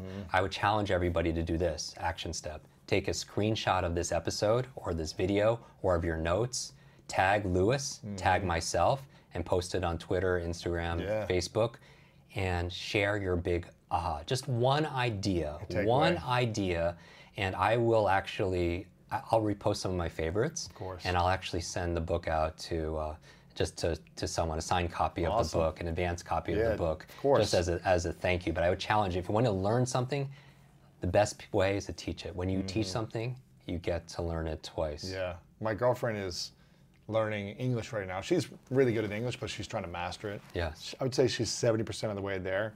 And so she just started teaching me Spanish, but she has to teach English as well to teach Spanish. Wow. So she's learning faster by teaching me Spanish. Even though she's already fluent in it, she's learning English in the process. We do a whole section in memory on how to remember vocabulary words and foreign language words using just even a simple tip. We go way, way more in detail in the book need of visualization. We tend to remember things better that we see than what we hear. Yes. So you're much better with faces than you are with names, right? You see somebody and you say, I remember your face, but I forgot your Name. name. You never go to someone and say the opposite. I, I remember your name, but I forgot your face. Right. There's a Chinese proverb that goes, What I hear, I forget. What I see, I remember. What I mm. do, I understand. What I mm. hear, I forget. I heard the name, I forgot it. What I see, I remember. I saw the face, I remember. We'll go, going back to doing thing in practice, practice makes progress, right? Not mm. perfect, but practice makes progress. Yes. But that visualization, sometimes you could hear it. And so, you know, with your girlfriend, you could say the words, but they might lose it. When you see it, it helps you to remember She it. draws it all out on the big whiteboard. Exactly. And I would say even visualize it. Even like if you want to learn Spanish, like, um, you know, we were talking about eggs before, whether they're, Sure. it's a brain food or not, right? Huevos. If you just use like a Pictionary method where you said, "Oh, I'm, I'm eight years old. How can what does that sound like?" Like Pictionary, you had to draw it out. Uh-huh. Wave and O's. And so if you just imagine waves with O's in them, and you're throwing eggs in them, huevos. It creates a visualization. Uh-huh. like that. Mariposa, like a butterfly. It sounds like me, Mary, posing. And what she posing, imagine you're taking a picture and then all of a sudden a butterfly comes and carries Mary away. So quick things like that, and obviously we go way deeper in the book, help you to be able to learn. Even if you wanted to take English words and turn them into something, Mm-hmm. you know, sycophant, sick of ant, or supercilious means arrogant, super silly ass, Uh-huh. right? Make a picture. When you make stories like kids, you remember it because you utilize your imagination. And imagination, as Einstein said, is more powerful than knowledge. Even music, we talk about music in the in the study section. If you listen to classical music, specifically from an era of Baroque music like Handel, um, Vivaldi, when you listen to it in the background, it actually puts you into an alpha state. We talk about brainwave states in the book, and it actually helps you go into a meditative state where you learn the language faster uh, because your, your critical mind goes aside. Television puts you into an alpha state. Meditation puts you in alpha state. And so, have you ever tried to talk to try to talk to somebody when they're watching television, sports or something, and they don't hear you because they're in that alpha trance in state? zone. So you could actually listen to certain music. Their breathing techniques put you in alpha state. Visualization puts you in alpha state, and you could combine and stack them to learn languages, English or any Spanish. I'm putting classical music else. on. I'm breathing. I'm going to do it all now. Space repetition. That we talk about all of the I love studies, this and it makes stuff, things man. so much easier. I love this, man. Um, I'm going to ask you uh, one final question. Sure. I don't know if I asked you this the last time, so I'll ask you now. It's called The Three Truths. Imagine you've written every book you want to write in the world. You've put out millions of pieces of content. You live till a thousand years old, but eventually the brain's got to shut off. and you've got to go into the next world, whatever happens next. But you get to leave behind three things you know to be true from all the lessons you've learned that you would share with us. And this is all we would have to remember you by are these three truths. What would Yeah. you say you would want to share with the world? Okay. I would start with responsibility. Um, I tell the story when I took um, Stan Lee to meet Richard Branson for dinner, and we're in the car, and they wanted to meet each other, and I like to connect people. And I asked Stan, I was like, you know, you've created some of the best, the most amazing superheroes, my heroes. Who's your favorite? Here's a Spider-Man, right? Right now, his so his was Iron Man, and when he asked me who mine was, I said Spider Man because I, I posted this picture on Instagram. I had a big Spider Man tie, and when I said Spider Man, he said, "With great power comes Great responsibility. yeah." And I, you know, still I had three brain injuries, and you know, I, I reverse things a lot. And I was like, "You're right. With great power comes great responsibility." And the opposite is also true. With great responsibility comes great power. When we take responsibility for something, we have great power to make things better. Mm. And a lot of people think responsibility is something that jails them. But if you don't take responsibility for something, then you can't fix anything. So when you take responsibility for your finances or the state of your relationship and you don't blame, when I talk about mistakes, you know, you, we don't make, you know, we don't make mistakes. Mistakes don't make us. This the idea here is the second thing I would say is take responsibility so you can fix it. The mm-hmm. second thing I would say is forget about the concerns of others. Make make your mistakes, because here's the thing: when you make a mistake, just you are not your mistakes, and mistakes don't make you. Mm. The three keys for making a mistake: make them old. O, own that mistake. Don't blame other people, right? You know, apologize if you've hurt someone. You own it. Fix it if you can, right? You own it. You take responsibility. And then the L in old mistakes: learn from that mistake right? You want to make sure you learn from it because that's the point of making mistakes. There's no failure, there's only feedback. And mm-hmm. feedback is the breakfast of superheroes, mm. right? You know, and if failure is not an option, then neither is success. Seth, Seth Godin said that. failure is not an option, neither is success. And finally, the D in old, don't repeat it. Right? A lot of people, they don't, they, they, if they learn it, they'll repeat it and they start doing the same mistakes over and over again. So I would say take responsibility so you can change things. Don't, um, and don't be afraid of making mistakes. Don't fear other people's opinions because they don't matter at the end, as we talked about. And when you're taking our final breaths, it's going to be how you lived, loved, lived, learned. That's what matters. And then the, the third thing I would say, commit yourself to lifelong learning and learn mm. how to learn. The number one superpower I believe on the planet is uncovering, unlocking the human brain. It is the most powerful tool that you have to fix your life and move forward and study meta learning. And this book really is a book on learning how to learn anything. Yeah. You know, and so I would say those three things. will Love it, man. I'm really grateful for you because you've helped so many people just accelerate their life and learn things that are very challenging and hard for them. You've helped a lot of people um, just overcome the fear and anxiety around the struggles of their life. And I think the the challenges you've faced in your life have given you a superpower to do that for people. And the ability to ask your own self a certain question, right? Of how can I make things better? How can I do these things? And listening to other people's questions. I think you said Will, Will Smith's was how do I make this moment even more magical? Because it's already a magical moment you ask really good questions. And there was a question you asked me at my last book launch. I don't remember. I don't know if you remember this. Let's let's test your memory. if you did, maybe uh, you might ask me a couple questions, but let's see if you remember one that you asked me. You were in the back of the room at, at uh, Wanderlust, Okay. and you asked a question. By any chance you remember? Okay, I remember a lot of questions that I ask, you, like like I ask you. There was a specific question you remember. I'm not going to put you on no, the spot. No, no, no. I mean, but, I, yeah. I remember. I remember a number of those questions. I asked you things like how you want to be remembered. Uh-huh. Because I, You we asked were a talking bunch about of memory. questions, yeah. Which one? Which one are you? There was a question you asked me that most people don't ask, and you asked it, and it really was like, you know what? More than your brain, I appreciate. I appreciate your heart because Yeah. you really come from a powerful place of love as well. Yeah. And I want to acknowledge you for your heart because I think you talk about the brain a lot. You talk about the mind. You talk about learning, memory, but you have a powerful heart, and that's a superpower for you as well. You asked about my father. You said, "How is your father doing?" Hmm. can you tell a story about your father? Because I never really talked about it publicly until I started to, you know, write this book and until my last book and then in the documentary I just had come out recently. We show my father for the first time. No one really ever knew what he what he was like. And so I want to acknowledge you for that question because most people, you know, ask great questions, but you asked a meaningful question. And it was really powerful, and I still remember it to this day. Because you're the only one that asked about my father on the whole book tour that I had. So I was really, really grateful for that.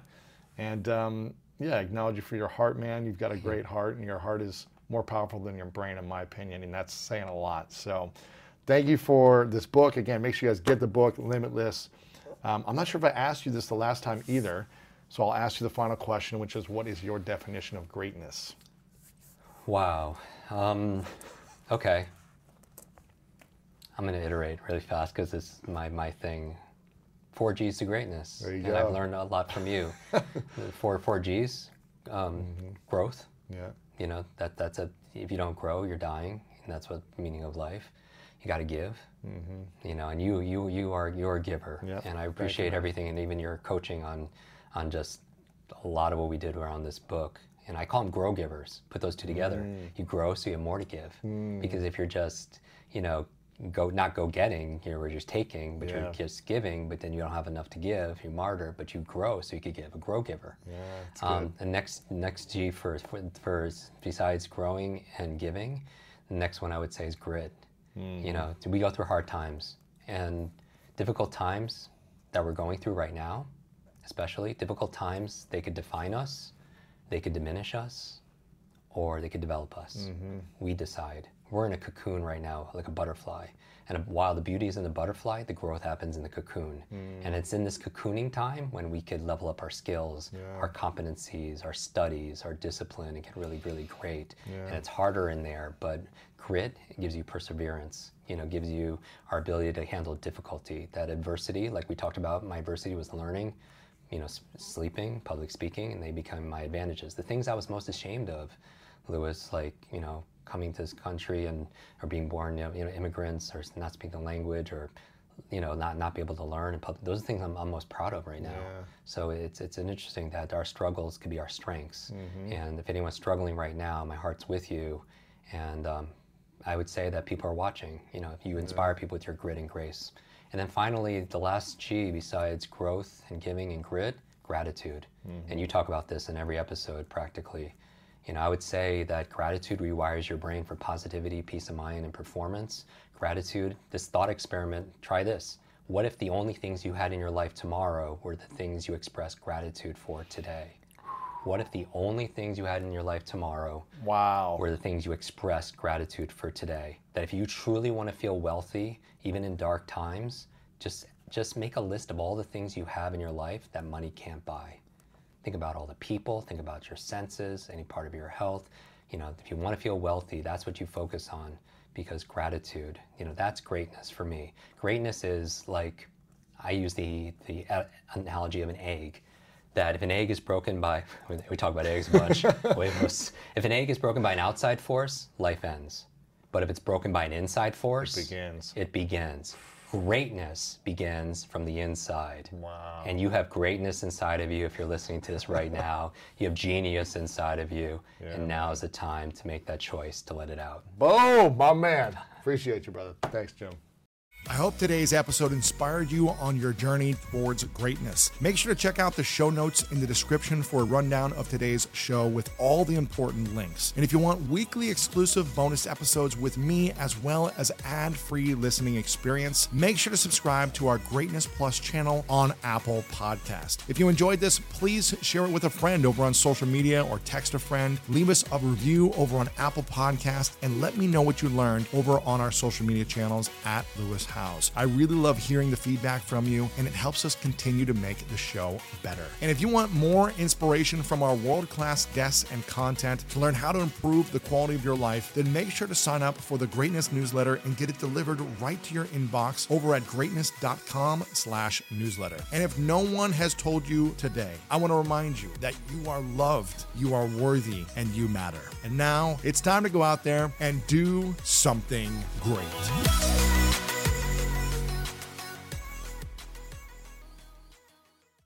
Ready for a new and exciting career challenge? At DHL Supply Chain, you're part of a team committed to creating innovative solutions for some of the biggest brands in the world. We're recognized as a best place to work where people are valued, supported, and respected. DHL Supply Chain is hiring for a wide range of salaried operational and functional roles. Previous experience in logistics is welcome, but not required. All opportunities, no boundaries. DHL Supply Chain. Apply today at joindhl.com.